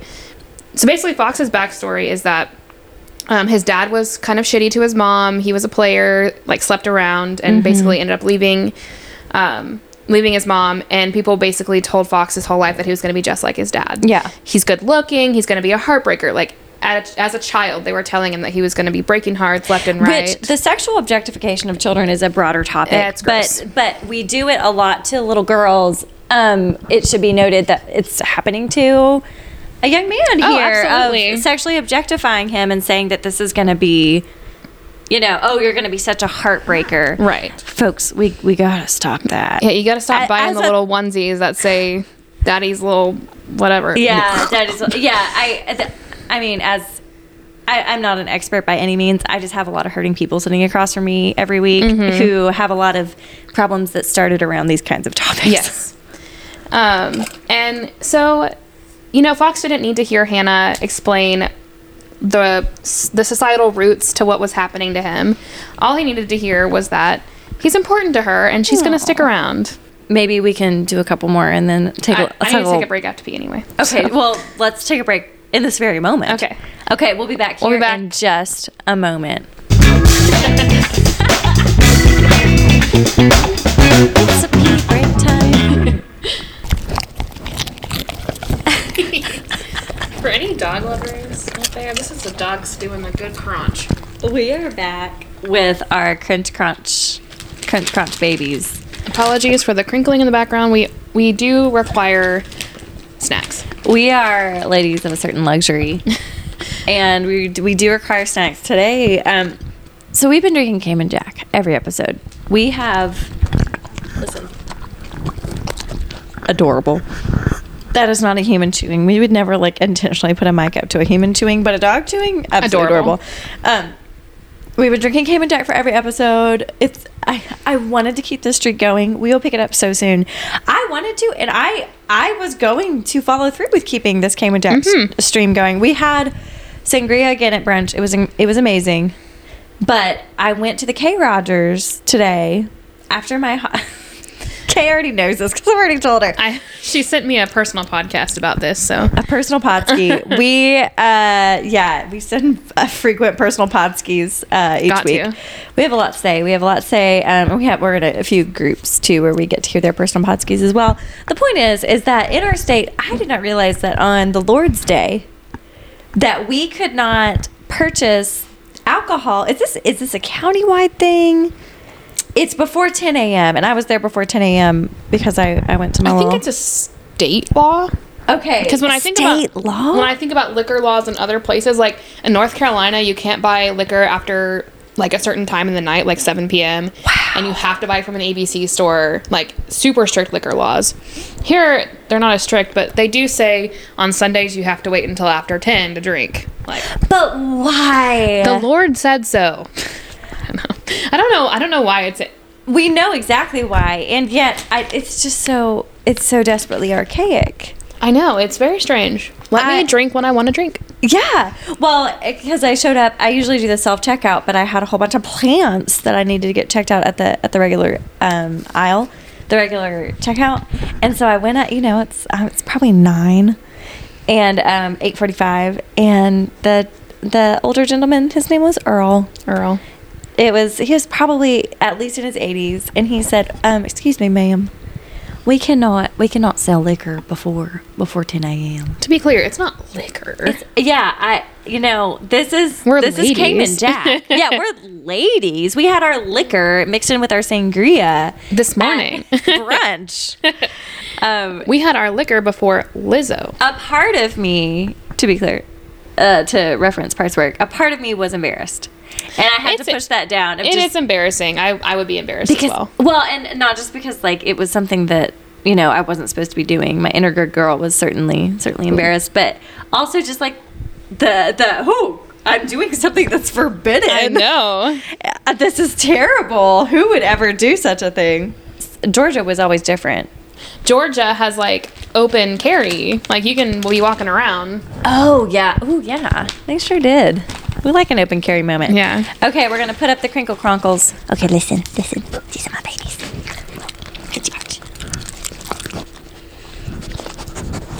Precious. I Y'all, this cord situation, we're gonna get it solved one day. If we have any gaming listeners, I've been informed today that cord management, cord control, Cord management. is a um, it's a it's a field. It's a field of expertise. We might need to consult. Yeah. My partner, lover of video games and lover of um, efficiency, mm. he is a sucker for good cord management, and that's mm-hmm. not something that I can care about. That's not my ministry. Yeah. So I we might need him to teach me how to do something. Yeah. Mm. Can we can we count the number of cords? One, two, three, four, five, six, seven, eight, nine. Yeah. At least nine. The setup here is wild. Nine my my partner invests in things that will 10, keep 11. cords together. we have random like if you come to my house, you will see randomly throughout my house on the floor there'll be like little strips of velcro. It's like why is this here? And he's like, "Oh, I was using that to wrap up my cords." it's like, why do we have 9,000 feet of just Velcro? just just like put the cord to the side but now when when there are 11 cords i i realize this is this is untenable it would be less of an issue if we didn't have eight animal legs And we are not in a podcast studio, in case you were wondering. So, our hmm. setup is literally a coffee table, a computer, the soundboard, and our microphones. it's perfect Yeah, it, it works. it's comfortable we're we're comfy babies I need to be comfortable. I can't be uncomfortable. to discuss sex No, I'm gonna need to recline. I need to be a lady of luxury we're back Page 213. So, this is for all of my girlies who, on a rainy day in the car, you're looking out the window pretending mm-hmm. you were in a music video. for those are all all of us right Yeah, we've all done this. 100% And she's saying that. Yeah, you know, when you've got the perfect mood going, soundtrack to match. You're on a rainy road, feeling dramatic. You're the star of your own movie. You're Rocky training for the fight, or baby learning how to do the merengue and dirty dancing. Or Oh, you're yeah. crying over a lost love. And she turns slightly in her seat. Everyone does it. Yes, everyone does do this. And because I'm a dirty dancing stan through and through, I had to write, Oh, Sylvia, how do you call your lover boy? Come here, lover boy. Oh, it's beautiful. we should do a rewatch soon. Yeah. That's a summertime movie. I love it. All right, page 222. We're at the bingo hall. Fox's mom call is a bingo caller. She's a traveling bingo caller. Amazing job. Um, and uh, Where do I sign up? Right. And so this is a, an older lady speaking here, and she says, "Youth is wasted on the young." She prodded the table, prodded the table with a bony finger. If I was 50 years younger, I'd be labeling the heck out of anything that walked upright. Paula, Ladle the heck. Eleanor scolded through the barrier. We're in a church. The good Lord already knows my thoughts. Paula passes the vibe check. She passes the vibe check. Yeah. check. Paula passes the vibe check for sure. Yeah. Paula um, is one of us. She's she's our kind of girl. Yeah. The Lord already knows my thoughts. The Lord- I'm just saying. yeah, my my sexual thoughts are not to be villainized. They're they are good. Okay, we're about to get a little spicy again. Um, she says to Fox, I'm not immune. I'm far from immune to you. The soft admission made his knee- knees feel like fucking jelly. But right on the heels of that, he went hard everywhere. Each one of his muscles pulled taut, his cock turning thick in his briefs. Yes, it did. How far? Sandbags weighing down her eyelids, she let him see the answer. Her thirst for him, and in response, her name caught in his throat, his tone of surprise, relief. Slowly, Hannah moved more thoroughly into the shadow of the building, turning and leaning back against the wall, reversing their positions in a, deli- in a deliberate dance, taking time, tracing the planes of his face, wrecking him with her simple, perfect touch, the way she curled her fingertips into the collar of his shirt and drew him down, down, down, so he could they could exhale roughly against each other's mouth. Kiss me and find out.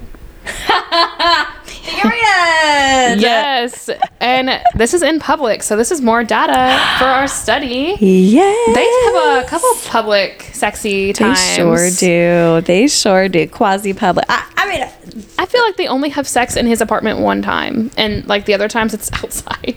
as as the As the Lord, Lord intended. intended. It is. It's just hot. Yeah. I. Here's the thing. I whenever I see another couple, and I have a few times seen uh, Tybee Island. Let me tell you, I saw some other couples um, doing some weird shit. I don't often see other folks out fooling around. No, I'm not really looking for it either. Yeah, I think people the thrill of it. I don't. I don't know. Y'all tell us.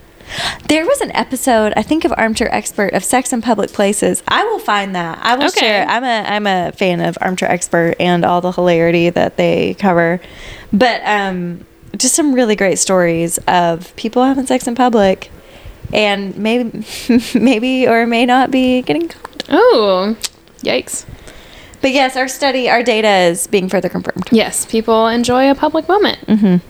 So uh, they are heading back to Fox's apartment after their little makeout in in the alleyway, and um, he has offered to go with her to Seattle to record the music for the movie that she's on. And she's asking him, Are you sure about driving me to Seattle in the morning? I have no idea what to expect when I get to the studio. Could be a lot of waiting.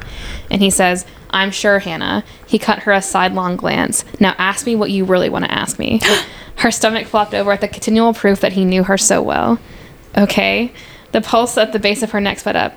You, um, we, um, you know, that was definitely kind of like foreplay right back there, right? like you asked me if I'm a virgin, and it seems like yeah, you are checking for for a reason, a, a reason like sex. His, You're checking for a reason, a, a reason like sex. his, his long finger stretched out on the steering wheel, then gripped it seemingly tighter. That's accurate enough. Keep talking. Well, I guess I'm wondering what would happen after after we did that. If if we did that. He rolled the shoulder. Wait for me to get hard again and then hit a different position. and then Hannah scolds him a little bit and says, Fox. And then he says, Hannah, I can't answer what I don't know, he said through stiff lips. What do you want me to say? Do I want to fuck you? Yes. Oh my god. I his eyes closed briefly, those fi- fisherman's hands flexing on the steering wheel. I want you underneath me so bad that I can't lie in bed without already feeling you there. I never even had you, and your body haunts mine. and I just said, Hannah is a stronger woman than I am. Hannah, How can you say no to this sweet angel? you know that is where. Look, mm, this is about where the frustration starts. Or no, Yeah, I mean it's yeah. it's been going on. This is where the frustration starts hitting. it's ramping this- up, like where I'm like, okay, come on. It's almost like uh, unbelievable. I am in disbelief that this has gone on for this long. Like they both want it. yeah, What are you doing? You know. I know. That's how I feel. It's like, come on.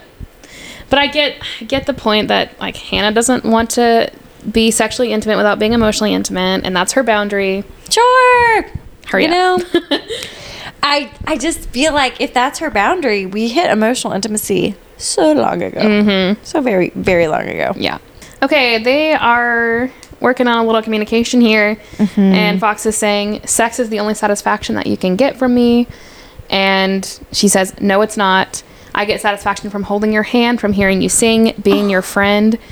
And he says, "Being my friend," he scoffed. Then it's a good thing we're not gonna fuck because you'd just be a hookup to me after afterward. and I, uh, quote, I'm quoting Taylor Swift here because this reminds me of I miss screaming and fighting and kissing in the rain, and it's 2 a.m. and I'm cursing your name. Like Uh, they have so much tension in their relationship. And this goes on. Hannah recoiled like she'd been slapped, shock, shock and hurt, punching a hole through her throat. Blindly, she reached for the passenger side door and pulled, throwing herself out of the car, ignoring his panicked call of her name. She took him. She took the outside stairs leading to his second floor apartment, two at a time, accelerating when she heard his steps behind her. She reached the door, her hands shaking as she tried to locate the apartment key in her pocket. She found it, but never got the chance to slide it into the lock because Fox was behind her, wrapping her mm-hmm. tightly in his arms, drawing her back against his chest hard. I didn't mean that, he said into her hair, pressing his lips into the crown of her head. Please, Freckles, you need to know that I didn't mean that. No. The thing was, she did know.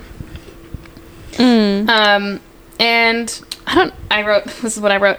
I don't know what this says about me, but I love the tropey thing of a man fucking up and immediately apologizing. I mean, maybe I like seeing men own up to their assholery. ah. ah. Yes, they're general bullshittery. Yeah. Yes, I think taking ownership, taking responsibility of what belongs to you, it is sexy. It's because you you are often drawn to maturity. Yeah. Mm-hmm. Perhaps a maturity kink. Maybe I do have a maturity kink. And I mean, we also have a contradiction here. Look, I I really enjoyed the the screaming and fighting and kissing in the rain, but also apologize about it. yes. I yeah. It's hot. It's a good. I, it does. It allows me to get my defenses down. Yeah. And that well, that was one of the scenes where I kind of felt that tension like in my chest where he said that to her and I was like, ugh. Like Yeah. it would hurt so bad for someone that you like to say that to you. Ouch. Um, okay, so this is the next morning after they had that uh, whole situation and Fox's inner monologue. Was this her plan to walk out here after his ugly behavior last night and stay? Not just in his apartment, but with him, their bond intact, unwavering, because the fact that she knew every part of him inside and out and she was still sitting there, it was having an effect. The relief and gratitude that hit him was huge. Oh, And this is going to be, this is, I guess I was in my feels when I wrote this. Um, one of the things my mom told me when I got married, like she, when she wrote the little advice on the Jenga thing, Oh. she just wrote stay.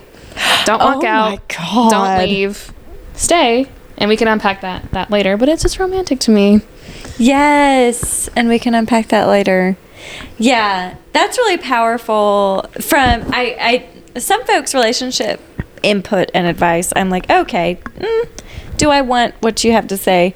But folks who've been through things, it's like, oh no, I'm I'm listening. Mm-hmm. Like some of our best advice, advice comes from like, no, we've walked that. Like Yeah. we know it's it's like we know what not to do and we or and or we know what what works because we've lived some life and stay Yeah.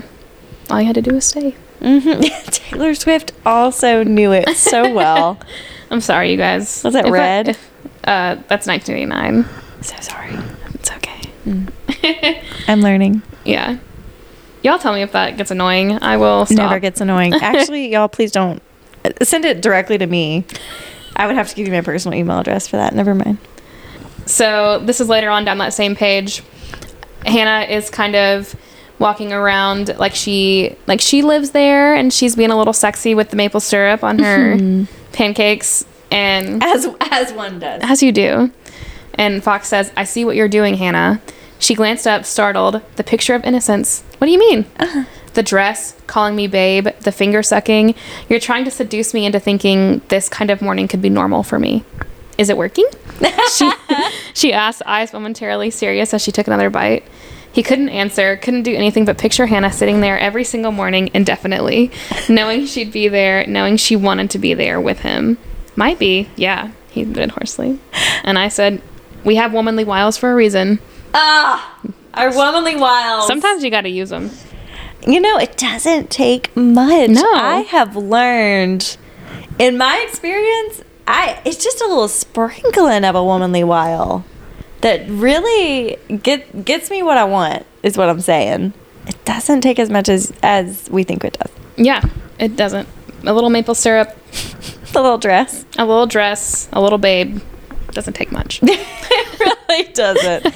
I do. I'd like to put out there. I do love um, that Tessa uh, expresses characters' emotions by the changes in their voices. yes.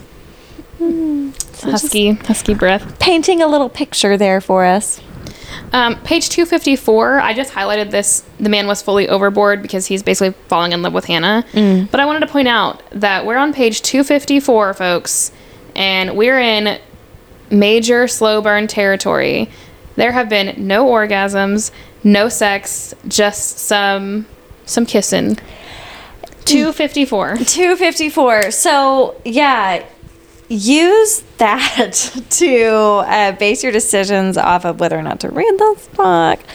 I I know that there's some folks who that is really there that is how they enjoy their sexuality the very most. Yeah. Is a whole lot of emotional intimacy before any sexual intimacy and we respect it. We're just also saying that that is not everyone. And sometimes when we're looking for smut, we're looking for, come on, let's go. Let's go. Hurry up. Yeah. And I'm not saying I don't recommend this book because I do recommend it. I like the book. Totally. But if you're impatient, Yeah. you're going to be really irritated. Yeah. Yeah. Just, this is informed consent. yes. Um, okay, so this they're in Seattle, and uh, there's a man that's kind of flirting with Hannah a little bit. Mm-hmm. And we're gonna do a callback to my earlier conversation on jealousy, because apparently I highlighted this section. Uh, Maybe I just have a jealousy kink. Who can know it? we, Um, can, we can make almost anything a kink. so Fox says, musicians are bad news. Everyone knows that. Now he's going to leave you alone. You're welcome. Hannah nodded, pretending to take him seriously. I see. A few seconds of silence passed. Thanks for the consideration, but no thanks. I don't need you running interference. If one of them is, if one of them is interested, I'll deal with it myself. Deal with it how? by deciding yes or no. I'm capable of doing that on my own. Ooh. Fox studied her as if through a microscope. Why are you doing this to me? Hannah exhaled a laugh. A laugh. Doing what? Calling your bluff? Mm. His jaw looked ready to shatter, his eyes revealing a hint of misery. If you're jealous, Fox, just say you're jealous. Do something about it. Conflicting emotions waged war on his face caution, frustration, and then he visibly gave up the battle, standing in front of her with naked honesty. I'm jealous as fuck. he seemed to be having a hard time getting his breath into his lungs. You're my Hannah, you know? Ah. You can't see me, but I fully put my head down. I just wrote swoon. Swoon. Yeah. Yeah. Yeah. I I do love that she's kind of pressing him on it. She's like, say it. Say that you're jealous. If you're jealous. Just say it. Be honest about it. Mm. And you know what? He is honest about it. hmm He's jealous as fuck. Jealous as fuck. Well, you know what, honey? Do something about that. All right, chapter 20, page 270. This is our first full on sex scene. It's a full, it's a car situation A car situation. in public. Is that what we call it? It's a car situation. It's a car situation. The situation occurs in a vehicle. But I highlighted this because this is hot. If you want to say no, we'll stop. I've gotten pretty fucking good at waiting, waiting for you. His open mouth dipped in, dipped to her throat, exhaling heat into the hollow. Waiting for you is the best I've ever had. And I just Oh. said, consent is so sexy. Like that's all it takes. Mm. Yeah. It's it you it doesn't have to be weird.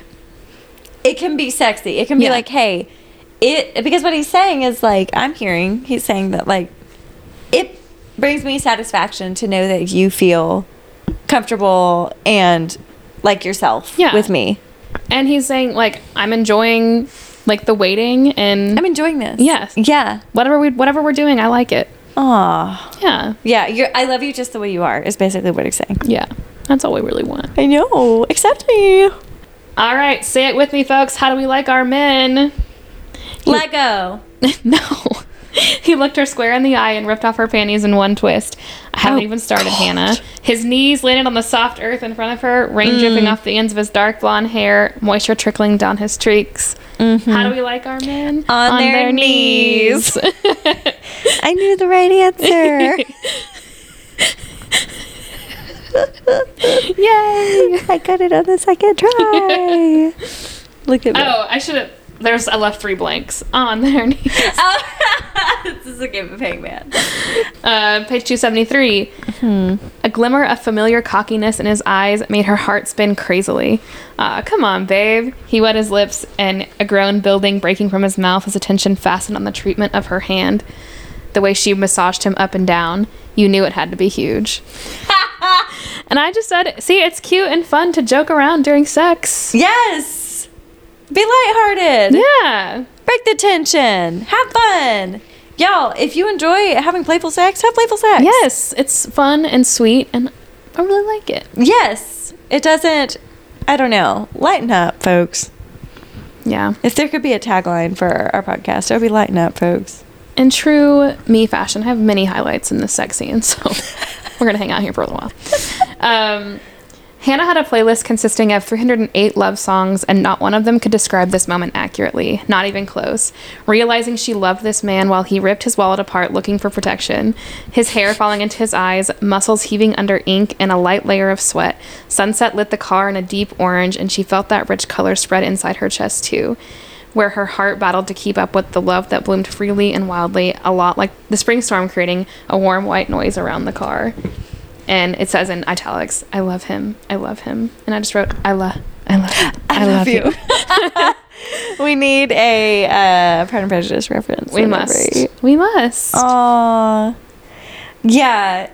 It, I mean, if you've got, would we say a love kink? Some, Mm-hmm. maybe they like sex the most when there's love. I'm, I'm not laughing. I'm just laughing because of my own ignorance on the subject. Would we call that a kink? Maybe. I mean, I feel like everyone likes their own thing. I, I, being who I am, need a little intimacy, a little emotional connection before, Mhm. Yeah. you know, I mean, that it, nail on the head. Tessa Bailey is is capturing it perfectly she here. truly. She knows her shit. Yeah. All right. This is page 276. This is the line that you'll see on TikTok to get you to buy this book. Oh yes. Um, and I'm not saying that they're trying to trick you, but they are pulling the only like super spicy line Yeah. out of the book. Yeah. Um, knees up, Hannah. He pulsed inside her, pupils blocking out the blue of his eyes. Let's see how deep deep I can get it before you scream. That's the BookTok buy-in line. Um, Yes. And and it's a good one. it's a good one. It works. Is it false advertising? It might be a little bit. It depending on what you like. Page 284, chapter 21. This is a red flag to me. Immediately. Immediately. They think she was out of her goddamn mind, moving all the way north for a man who'd never been serious about a plate of fries, let alone a woman. Now, if you're not serious about a plate of fries, All right. So here's the thing. And our, our wonderful friend, um, our librarian our friend, librarian friend, she has other skills. She's just we were just talking about how cool it is that we were on a little trip and we went on a real deep dive. A real it was it was for science. we were at an Irish pub. Yes, and so it uh, we needed to compile some research on superior versus inferior fries. We needed to rank them, and luckily, in this pub, German. I think there was a. I Was think it was German? Some kind of. I mean, it was Eastern European of some sort, or European. Six kinds of fries. Well, no. They had two kinds of fries. We ordered three rounds. so they had on the menu, um, basically, it was it said French fries on the menu, but they weren't French fries when they no, came when they, were came not. out. They were hashed. it was it was breakfast potatoes, They're, they were square breakfast patatios. Yeah. as my partner says. right? Which is they were fine. I mean, it mm-hmm. was fried potatoes, delicious. Now look, we ate all of them. We ate three orders of the of the full sized potato. Yeah, if lest you think we're picky about fried potatoes. And our sweet, sweet server, she came up to us after the third round of potatoes and she was like, uh, Have y'all tried our potato cakes? And we were like, Yeah, it was German. We Oh. were like, we were like, why are you holding out on us? I us? said, Paint me a word picture of these potato cakes. of, of what do you mean? Yes. And she was like, They're so much better than, than the fries you've been getting. Why did she let us order those? She let us order three rounds. Do that. She did a sister dirty. Yeah. And we we told her, we were like, You let us order three rounds of these potatoes without telling us about the potato cakes. Because the potato cakes, let me tell you, they were delicious. They were sublime. They were more of like a, a shredded hash brown brought together into a delicious cake, like little like little spheres, and it had some kind of seasoning, and they were crispy. It was like Waffle House potatoes, but like in a fried cake shape. Like you know, you could fit it in the palm of your hand. Yeah. My So- God. Anyway, to sum up, we are serious about potatoes and fries in this house. I think it's kind of slanderous to say that Fox. I mean, that's that's a real red flag for Fox. Yeah. I could care less about being serious about women, but you're not serious about French fries. if you can't be serious about French fries, we have bigger problems. That's right. I'm very serious about it. Have you tried therapy? exactly. Yeah. Uh, my note here is why am I getting teary eyed? So I guess this is an emotional moment. Um, so oh, she's kind of basically well, he came back from from sea, and just like we expected him to do, he came back all out of whack about their relationship and was going to break up with her. In his feels. Yes, and he shows up to the bar that she's at, and he and she sees in his face because she knows him well that he is mm. has been freaking out, and that he's probably going to break up with her. And she's like, "Are you going to break up with me here, or are you going to go somewhere more private and do it?" Holds no punches. Yeah. And so she's she's leaving and she says it says she zipped her suitcase again and stood in front of him working to keep her voice even though the des- though the effort didn't quite pay off. I'm not giving up on us. His head came up fast, eyes searching her face. With what? Hope? Shock? Yeah, um, she swallowed, gathering her courage. I'm not giving up on you, on us. You're just gonna have to deal with that, all right? And she's just not gonna leave him. It. Now listen, ladies. We're not saying to be blindly faithful No. to assholes. No, I am the first to. T- we don't break up twice, we don't break up twice, Lizzo. Lizzo. Um, do not be blindly blindly faithful to an asshole, but, or no, an and And and if slash when you feel this kind of connection and you know it's right and you just know that he's just freaking out, stand your ground. Yeah. And Hannah fully believes she don't break up twice because she even says to him, uh, if you if you come back and you leave me again, that we're that's it. That's that's it. We're done.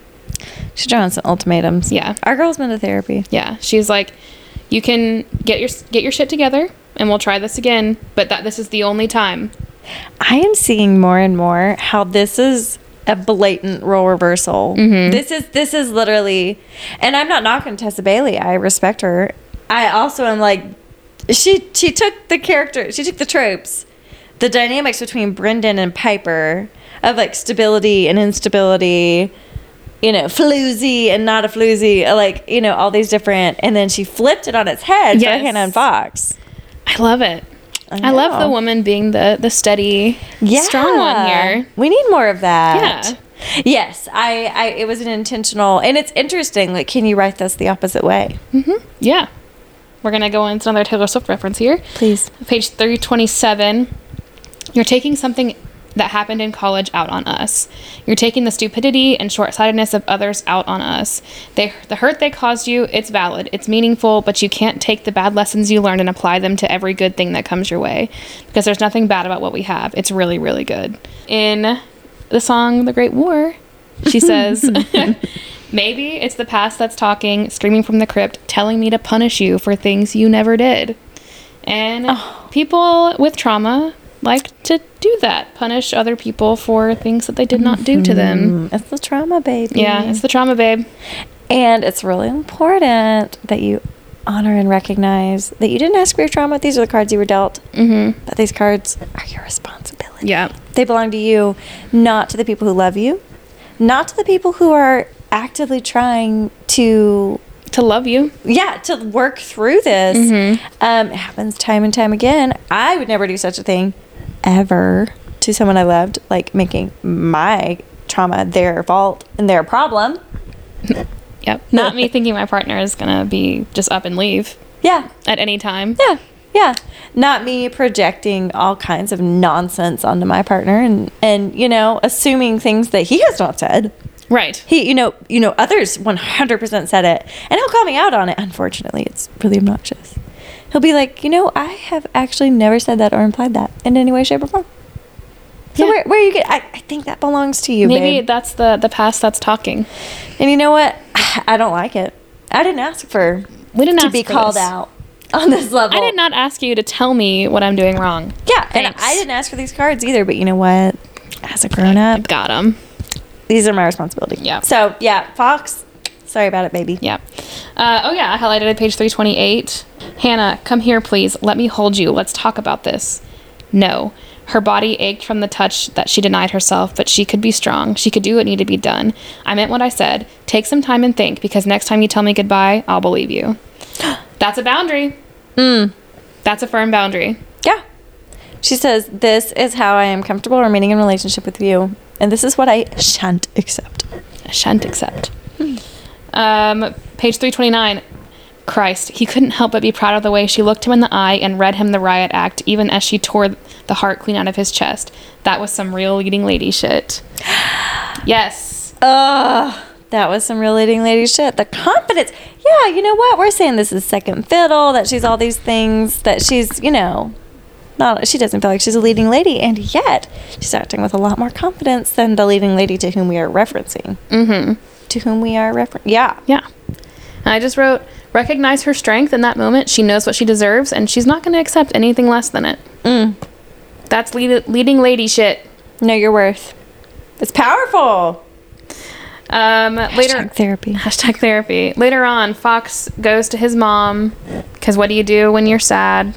Talk to your You talk to your mom, and mom says, "It's like I always say: a man doesn't bring a woman to bingo unless he's serious about her." and now I'm now I'm in a fight with my partner. Yeah.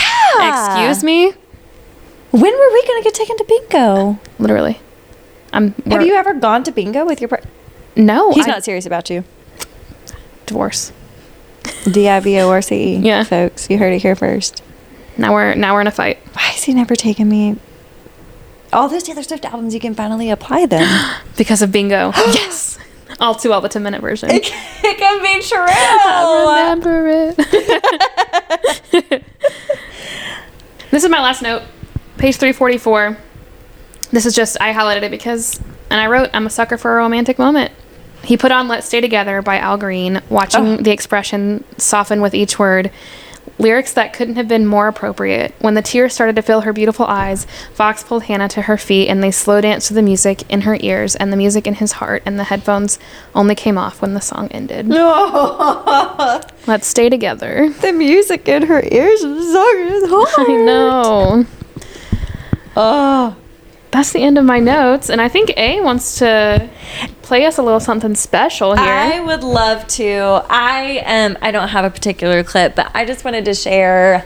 I, I'm sure I've talked about audiobooks on this before. I love an audiobook moment. Yeah. Um, I love to be doing as many things at the same time as possible. It's not a. It's really not a choice. It's not something I'm choosing for myself. It's something It's that the neurodivergence, babe. it is the neurospice that is alive and well within me.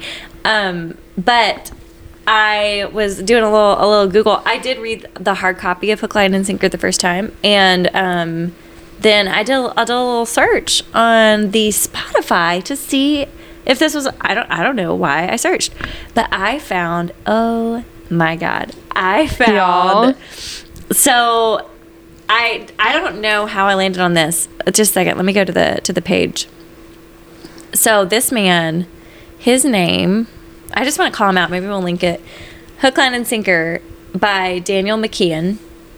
McKeon. An audiobook I recorded for Eileen Wagner, my wife. he recorded him reading it for his wife. I am verklempt. Here's the thing. Let me back this one up just a touch because I think it's absolutely hilarious. Okay. for a second, she'd be able to piece it together. This is chapter 10. This is the massage oil thing. Massage oil. Yeah, he titled this this episode chapter 10 baby. Fox, this is what I do, Hannah. Let me do it. His tongue journeyed up the side of her neck with such blatant animal sexuality, her eyes crossed. It can just be a secret between friends in the dark. Friends. That word got through to her. And then, this is what I do. A brag, but not. Because there was an edge just on the surface of his tone that didn't belong in a scenario like this. All day long, there had been a nettle under her skin regarding his behavior that morning, and now I'm going to pause real quick because I know, I know. Okay, so this is an Aussie baby. Here's the thing. I thought this man is bold. I, my mouth is fully open. It's so I'm, hot. This man is so fucking smart yes. because he knows if my wife's going to be reading this, I'm going to be reading it to her. Hell yeah. Hell yeah. If you if your girl was like that, you sure as hell can. Absolutely. But here, so I was like, this this man is is badass. Like this this takes some some security in your masculinity to read some of this aloud into the public. But um, t- let me see if I can find it. I don't think that's a good idea. It's a great idea if you need to come. She took a step forward and he caught her wrist, pulling her close, closer until they were about to collide. Then he moved at the last second and let her come up softly against the door, facing away from him. His fingers sunk into Hannah's hair, angling her head to the left, his breath fanning her neck, her vision doubling when he settled his hands on her waist and squeezed, his palms scraping slowly to the center of her belly, waking up a bunch of Jane Doe hormones never before encountered and therefore never named.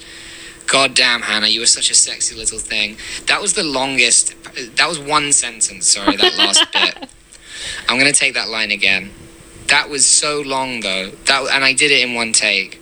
Anyway, I think I'm just joking because the sexuality is making me uncomfortable. Precious God angel. damn, Hannah, you are such a sexy little thing.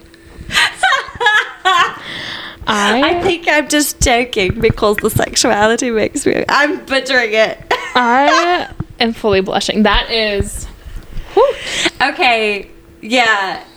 I mean, everyone, drop what you're doing and listen to him read this book. I mean, we've read some pretty explicit stuff, but never anything like uh, like that. I mean, Uh, out I loud mean- on, out loud on the podcast. Yeah. Oh yeah. You're welcome, y'all. You're you're so for free. welcome. That was that was for free. We didn't have to read it. Yeah, we leave some things to the imagination, and some of that is because we would blush.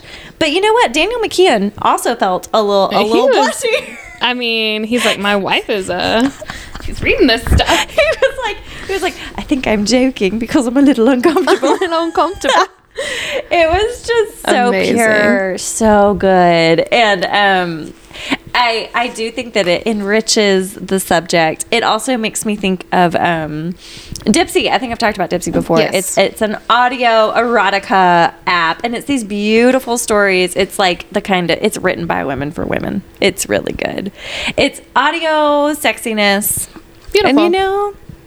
Do with that information what you will. It's it's and just Dipsea, if you're listening, yeah, Dipsea, we would Sponsor us. absolutely love to to do some do some joint some joint work there, some sponsorships because that is a beautiful way to get some great content. I I do feel like it's kind of the service that we are doing with this podcast of like let us review these books for you for, to determine whether or not this is going to meet your needs Yes. so to speak Dipsea also kind of weeds through there's a lot of stuff out there that i'm not into Dipsea kind of does a lot of great categorization and um i'll make it easy for you to find what you're into As a lady. shout out Dipsea. yeah that's what i've got to say about that All right, let's jump into our oh, tell me everything our sweet precious librarian oh friend. you haven't seen it yet No. okay read it So I just opened our shared app and I just noticed that our sweet librarian it's, friend it's very matter of fact added another topic for us to break down. yeah Um, thank you horses. Are there horses mentioned and what are their names? And we will be we will be letting you know if there are horses in in the Thank you for catching that. That's very- a very- B. You helped us understand that we were missing that. That was something our listeners needed needed to be. That was really that was she. It's actually because she cares for our listeners. she really does. Yeah, she knows that our horse girlies are one hundred percent listening. Oh yeah. They need to know. That's amazing. Uh, B, there are no horses in this book, I'm so sorry. Unfortunately. there are crabs, but that not the. ca- mhm. but you know, there are a bunch of romances set on ranches and farms. We can find you a, A horse. western kink. Yeah, a little a little horsey moment. We'll try to find you one. Sweet. Um, all right, our hero. Um, so we have split this into two different ratings. Um, so like rating him on our sexual compatibility with him and Streets and sheets. Babies. streets and sheets. So how do you feel about Fox in the Streets? Fox in the streets. He is on a healing journey. He's on a healing journey. He's pretty resistant to going to therapy. He well, says that he, he, is a he is a kingfisher, king, king crab. eat the toxamaxillin is there and internalized toxicity, you know. For sure, for sure, for sure. Um, He does go to bingo. it's like a four and a half for me. I look, he's wounded. We're like, oh, he's the worst, but he's the top of the charts for me. Four and a half, five. Brendan's a five. Look, I, I like. It's no. You're right. She's okay. laughing at me. Yeah, I give you a free pass to, to desperately mock someone I'm deeply into ASAP. Okay, please do. Um, I just I love I love a like, hey, he's deeply flawed, and that is exactly why I'm into him. I, I love him for who he is. oh, just as he is. Okay, four point five out of five. Hero. How are you feeling about that? Okay, in the streets or in the In, streets? in the streets. in the streets. Here's my problem with him. This is a problem that I, I learned early on is that a lot of other women are also into him. Yeah. I I I would trust Fox. If I were in Hannah's shoes, I would it would be very clear that Fox was, had eyes for me alone. I don't trust those other bitches.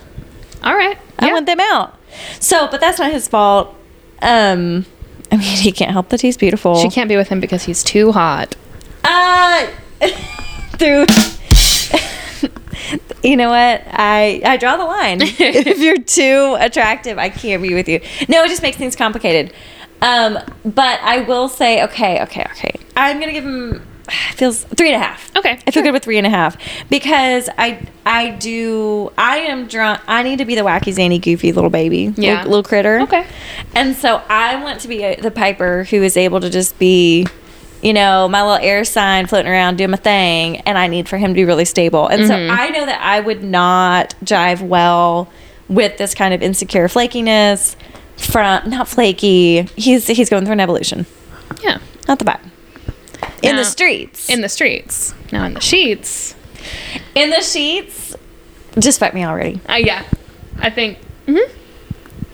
I mean, when he does, what? Okay, do we rate him on the fact that for an entire fucking oh. book he doesn't, or do we rate him? That's him. He's making a bed. So, I cannot decide if him not fucking her makes him hotter or less hot. You know? Because I feel like Huh. in his mind, he is protecting her reputation. I don't need any protecting. I, I, I feel that way as well. I I I think having grown up in purity culture, that nope. Uh, uh, no, but some of it's nice because he's prioritizing her needs, but he's not. It's selfish. It's It his is own little- yeah. insecurities. But he's saying it's for her, but it's not. But So when, what about just pure sheets? when like, he when they finally do have sex? I think he's pretty good. I, I think they make that really clear. Yeah. Throughout the book, that like reformed rake energy. Reformed rake. You have got to read Too Hot to Handle. Okay. I'll send it to you. That's a reformed rake. It, it, it's okay, but okay, what's the rating? So I'm gonna give him. I'm gonna give him a four Okay. because I mean, the massage room. yeah, there's some stuff there that I like, but the the frustration and the and the will they won't they. It's not for me. He does, he, since he evolves so much, it's hard to say. I would say towards, I mean, 4.5 with him at the end. Oh yeah. hmm But like in the terms of the whole entire book, yeah, more like a three and a half or a four. Yeah. Can our friends date Fox? No. No. No. I know. It hurts to say it, but No. he is not ready for an emotionally mature relationship. Can our friends fuck Fox? Sure. Absolutely enjoy every moment. Please give the deets. But However, this man needs to go to therapy.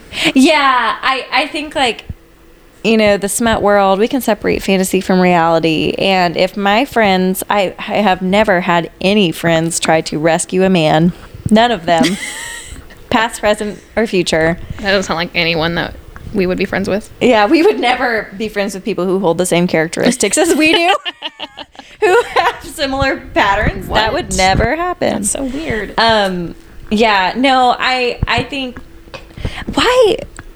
Well, I see why they are together. I I get the charm. I get the charm. He's very charming. Yeah, He's hot, but he needs to work through some stuff. Yeah, and that's not her job. I I do respect at the end when she's like, "Hey, dude, this isn't my job to figure out. You got to straighten it out." Yeah. That's beautiful. Yes. So, So, think- she she holds her own beautifully in it. Yeah. So Fox, Fox needs to work through some stuff, and when he does, I think he will be a great partner. Circle back. We But- will interview you, and you may proceed. Yeah. You just need to you need to work through that shit. We all got to do it. Mhm. It's your turn, my friend. It's your turn. Yeah, and she's not your therapist. Yeah. So Okay, our heroine. How do we feel about Hannah? Hannah. Hannah is salt of the earth. Does Hannah have any flaws? Ser- Sergei. Uh, yeah, her attraction to the director is. Eh. She's independent though. She wants to make her own way in the in the industry that her father, her stepdad, is leading in. She does not want to take Yeah, his. She said no to him getting her a higher position, and she took a lowly PA job, and she wanted to work her way up. yeah, she um her insecurity. i this isn't an uh, a place where insecurity is endearing. This is not Fox's insecurity gets real old real quick. Maybe maybe this is a heteronormative expectation. I'm sorry if it is. Please push back. But it I I it's like she's insecure and it's endearing. It's like insecure in these different ways where it's like you don't know you're beautiful. You don't know you're amazing. Yeah, I see that, and that could that's that that's a common trope in in romantic comedies. Like you don't you don't know you're beautiful, even though Take off the glasses. yeah, even though men are falling all over you. How could you possibly know? Mm, oh, yeah, that's true. That's true. Okay. Yeah. Hey, I have my own internalized heteronormative Oh yeah. biases that I'm. Yeah, we don't have to have this this pure naive virginal heroine. No, and Hannah's not really. I mean, Yeah. Um, and I, I think she she does a good job of standing up for herself and I think she knows her value which is not something that you can you often get in a heroine 'Cause there's all there's it's very common that the hero has to explain Ah. how amazing she is which you know we all, that- we, that lo- we love those scenes it's romantic but Hannah doesn't need that because she she knows what she wants the And- tables are turned. and she's gonna either get what she wants or Fox is gonna be a little bitch. And yeah, Who can say? who can say? Okay. Well, yeah, I would give her like, I mean, maybe like a. 4.75 or Sure, 5 yeah. like she's a solid She's a like, solid i character. respect i respect her She very much has been to therapy. She's worked through her shit, and um, yeah, I think she's. I like her a lot. She's a good main character. I find that we're we're frequently being like, oh yeah, the heroine is not the problem. Yeah, she's not the problem. We're team girly. We're Yeah. like, oh, you're you're doing great. You're doing great. we will review some books that have a, a, a so-called innocent, Mm-hmm. uh, oops, naive woman, and we'll get into a little more debate about about that. We can hold these things loosely, and we can discuss their merits and not so great parts. Yeah. Um, okay, the story. Where's was there a story? Did we like the story? What's going on there? I there definitely was a story here. Yeah, hundred percent. We There's a of full plot. There's there is a full plot. This is a character driven, plot heavy story, but it is more about the character dynamics Mm-hmm. than it is about the plot necessarily. I liked the story. I loved it. I I think It's a yeah, even a- with the grandmother. sorry. I'm a I'm a good big fan of character driven stories and you know, the conflict here is not situational. It is truly like the development of their relationship. Hmm. Which I really enjoyed. I think that's that's fun and different than like a lot of times the the conflict is like a miscommunication or like yeah. but this is really just the conflict is learning how to be in a relationship together. Yes, which is beautiful. Yeah, that's that's true. It's it is the relational dynamics between them, which you know we we enjoy. Yeah. We're into it. So there's a story here. So if you like your smut with a solid story to back it up, this might be the book for you. Um, the tropes. What are the tropes here? I've got a, I I jotted down some of the lists. Oh, good. I there is a love triangle with Sir Sergei. Mhm, Yeah, Um, it's brief, it's very brief, but and the competition is not stiff. um, yeah, it's a it's interesting, but it, there is a love triangle situation there, which is fun. yeah, It's not throughout the whole thing, but it's cute. yeah. I think love triangles can be. I, I get really irritated with angsty things, angsty things like that. Yeah, In uh, in smut, and yet she loves Twilight. That's Look. beside the point. let me tell you how angry I used to get about people who truly were Team Jacob. It's the wrong answer. I felt the anger deep in my bones. yeah, It was- you really disagreed. I hated it. Reflecting. It's like he's disgusting. he's not real.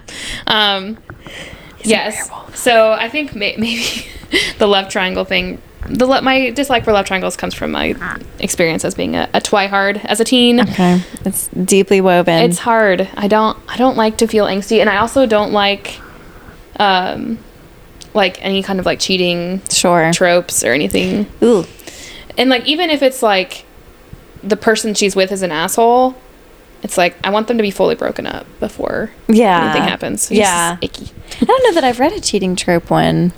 We'll have to dig into. I haven't it. read many, but I, I the one I read was like that, where like her boyfriend was an asshole and she was like falling in love with this other guy, Ah. and I was like, we need to you need to end the other relationship. Just I mean, you're not happy. I'm so sorry. Our prefrontal cortexes are fully developed. Yeah. uh, hopefully, our audience like that's the perspectives they're also reading from. like, Currently, our audience age is 100% 28 to 34. Yeah, So we all have okay, fully good. developed prefrontal cortexes. Very good. However, if y'all, if Gen Z, if you're ever rolling up in here and with your with your still developing brains, We love y'all. Yeah. We truly do. And we respect y'all. We're not talking down to you. And we want you to argue with us about this. Yeah, push back. We value your viewpoints. If you have a sad boy that you want to tell us about, I would love to hear it. Please. I Let I- me I live through am- you. I am like by by vocation non-judgmental. I'm not saying I'm going to judge you. I'm because I'm not. But Everything is said with love. everything is said with love.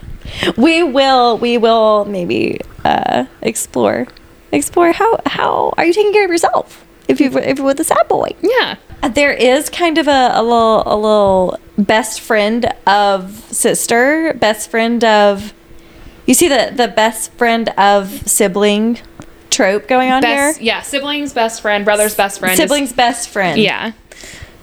Yeah. And it's like a yeah, stay away from stay away from her. Forbidden love. we love. Forbidden love. It just heightens the tension. What other tropes did you catch? There's forced proximity here. For sure. Things in apartment. Friends to lovers. Yes. Um what else is there? I've got um Who did this to you briefly at the very Yes. beginning? All right, last one. The smut in this book. How many chili peppers out of five do we give this Tessa Bailey masterpiece? It is a masterpiece. I've got to say, I mean, this meant when there was some, but but I get that this is like a holistic rating. Mm-hmm. The quality of smut. Yes. I still well, I still feel like it's the quality is not as good as it happened one summer. Are we going to review one that has low quality smut That's well, yeah. At some point? I, Maybe. not, have I have you read one that has had low quality smut? I feel like I have, but I just because I don't I won't be able to tell you what it is because I probably just didn't read it. all the yeah, they're just more forgettable. Yeah.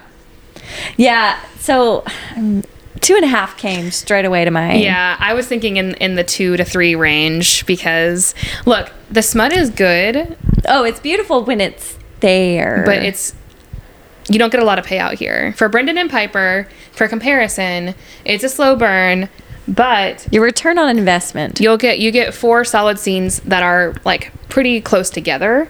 yeah, For this book, there are two sex scenes and one of them it's is not. one of them's a breakup. Like they're breaking up. Yes, and yeah. so it doesn't it's not as hot as yeah so there's a lot of like heavy petting there's like kissing and then there's like that one masturbation scene with the massage oil at the beginning but you don't she doesn't even have an orgasm in that scene Yeah, yeah. It's a. I don't know. I'm curious. This is one that I would be interested to hear other folks, the listeners, rating on what they think is like. Would they rate it higher? i'm interested like I, I feel like this is a this book would be good for someone who has never read smut before Oh, good point. you know if you're just getting into the smut world um This is a pretty chill. yeah there's It's not closed door, but it's yeah it's descriptive but there's not a lot going on there yeah. There's not a lot of the descriptiveness. Yes. We we like a little bit more in our smut. Mm-hmm, mm-hmm. We needed some more. It happened one summer energy. We require we require more return on our investment. Mm-hmm. It's a like I said, slow burn. Two hundred and fifty-four pages until you get any kind of spice. So Yeah, bear that in mind when you're reading this book. sure. Prepare yourself to be a little frustrated. Just like Hannah and Fox. Maybe that was intentional on uh, Tessa Bailey's part. I was feeling what the characters were feeling. Hmm. Was she trying to evoke an emotion in her readers? Hmm. How dare she? Ugh, Tessa. Oh, Just kidding. We love you. you Please come our- queen. please come on our podcast. I would die. I love you, Tessa. I know. Okay. Um, that's it for for this week's episode. Keep an eye out for our TikTok. It is coming. I have two videos in a, in, in a draft right now. Look, I am terrified of TikTok, y'all. I'm not not watching TikTok, but posting on there. Is it because of China? No, I don't care about that. Is what it China? I s there's like a TikTok of a girl Spying that was like, us? everybody wants my data. Like, what are you gonna do with it? Are you gonna look at it? You gotta look You're gonna look at my data? Yeah, you gotta think about me. You're gonna look at my data? I want you to look at it. What are you gonna do with my data? her social security number? Okay, okay, uh-huh. But like most of it's for like targeted ads. Like it doesn't bother me. What you're gonna pull out my old Totally. navy stuff and be like, "Here's these overalls you were looking at." Okay, thanks. One hundred percent. I I I forgot about them. Thank you for yeah, thanks for reminding. reminding me. Um, so Uh-huh. It the TikTok handle the it's private currently, but when I make it public, it will be at OKK Pod. OKK. The p- profile picture looks like our um, the cover of our podcast on Spotify, so you can recognize it that way. The girlies. Um, so keep a lookout for that when I stop being scared of strangers commenting mean things on Hey, TikTok. we go at our own pace, and we're adorable. The strangers. Maybe I should head this up because I don't care what strangers have to say. I'll respond. A is less back. scared of. Yeah, she she's less scared I of people. that. I talk a big game. Well, it's I also hold some power in being able to block people and, and delete things. Yes, our our space eh, on the podcast or on socials is a safe, affirming, loving space, Yes. and we that is Yeah, and we want to be able to hold some safe space. And if you if you need to call us out for stuff, we hold space for people to call us out 100%. on our bullshittery. But if you're going to talk about how our voices sound weird, We'll cry. also our voices sound amazing. Look, I have I'm the one who edit this edits these podcasts, and I am not yet tired of my own voice. So But that that's another that I I talk a lot. we have a podcast for a reason. we both suffer from uh, not being able to shut up. Yep, we have things to say, and so y'all are y'all are enjoying that. Hopefully, um, thank y'all for listening. Our next book that we will review, um, TBD, where we have in the queue we have a Court of Mist and Fury. Yes, that's coming up in a couple weeks once we reassemble with our book club. Next time y'all hear from us, Kay will have been in the presence of our Lord and Savior Taylor Allison Swift. Yes. So you probably will not get an episode next week because I will be gone Yeah. um, all weekend unless you decide to record on a weeknight, which is also fine. Um, but so sorry about that. Although I'm not. I will, I will be a completely new person, and I look forward Reborn. to sharing that with all of you. Oh, I, we will just need to block off. It'll it'll be a four hour podcast. I I would expect nothing less. I'm so happy for you. all right, y'all. Um, until next time. Y'all, y'all find you some gin, some ginger massage oil. Oh yeah. Until next time. Send me a link for that ginger massage oil. Our Kinky Kindles at uh our Kinky Kindles pod at gmail.com. See ya. Bye.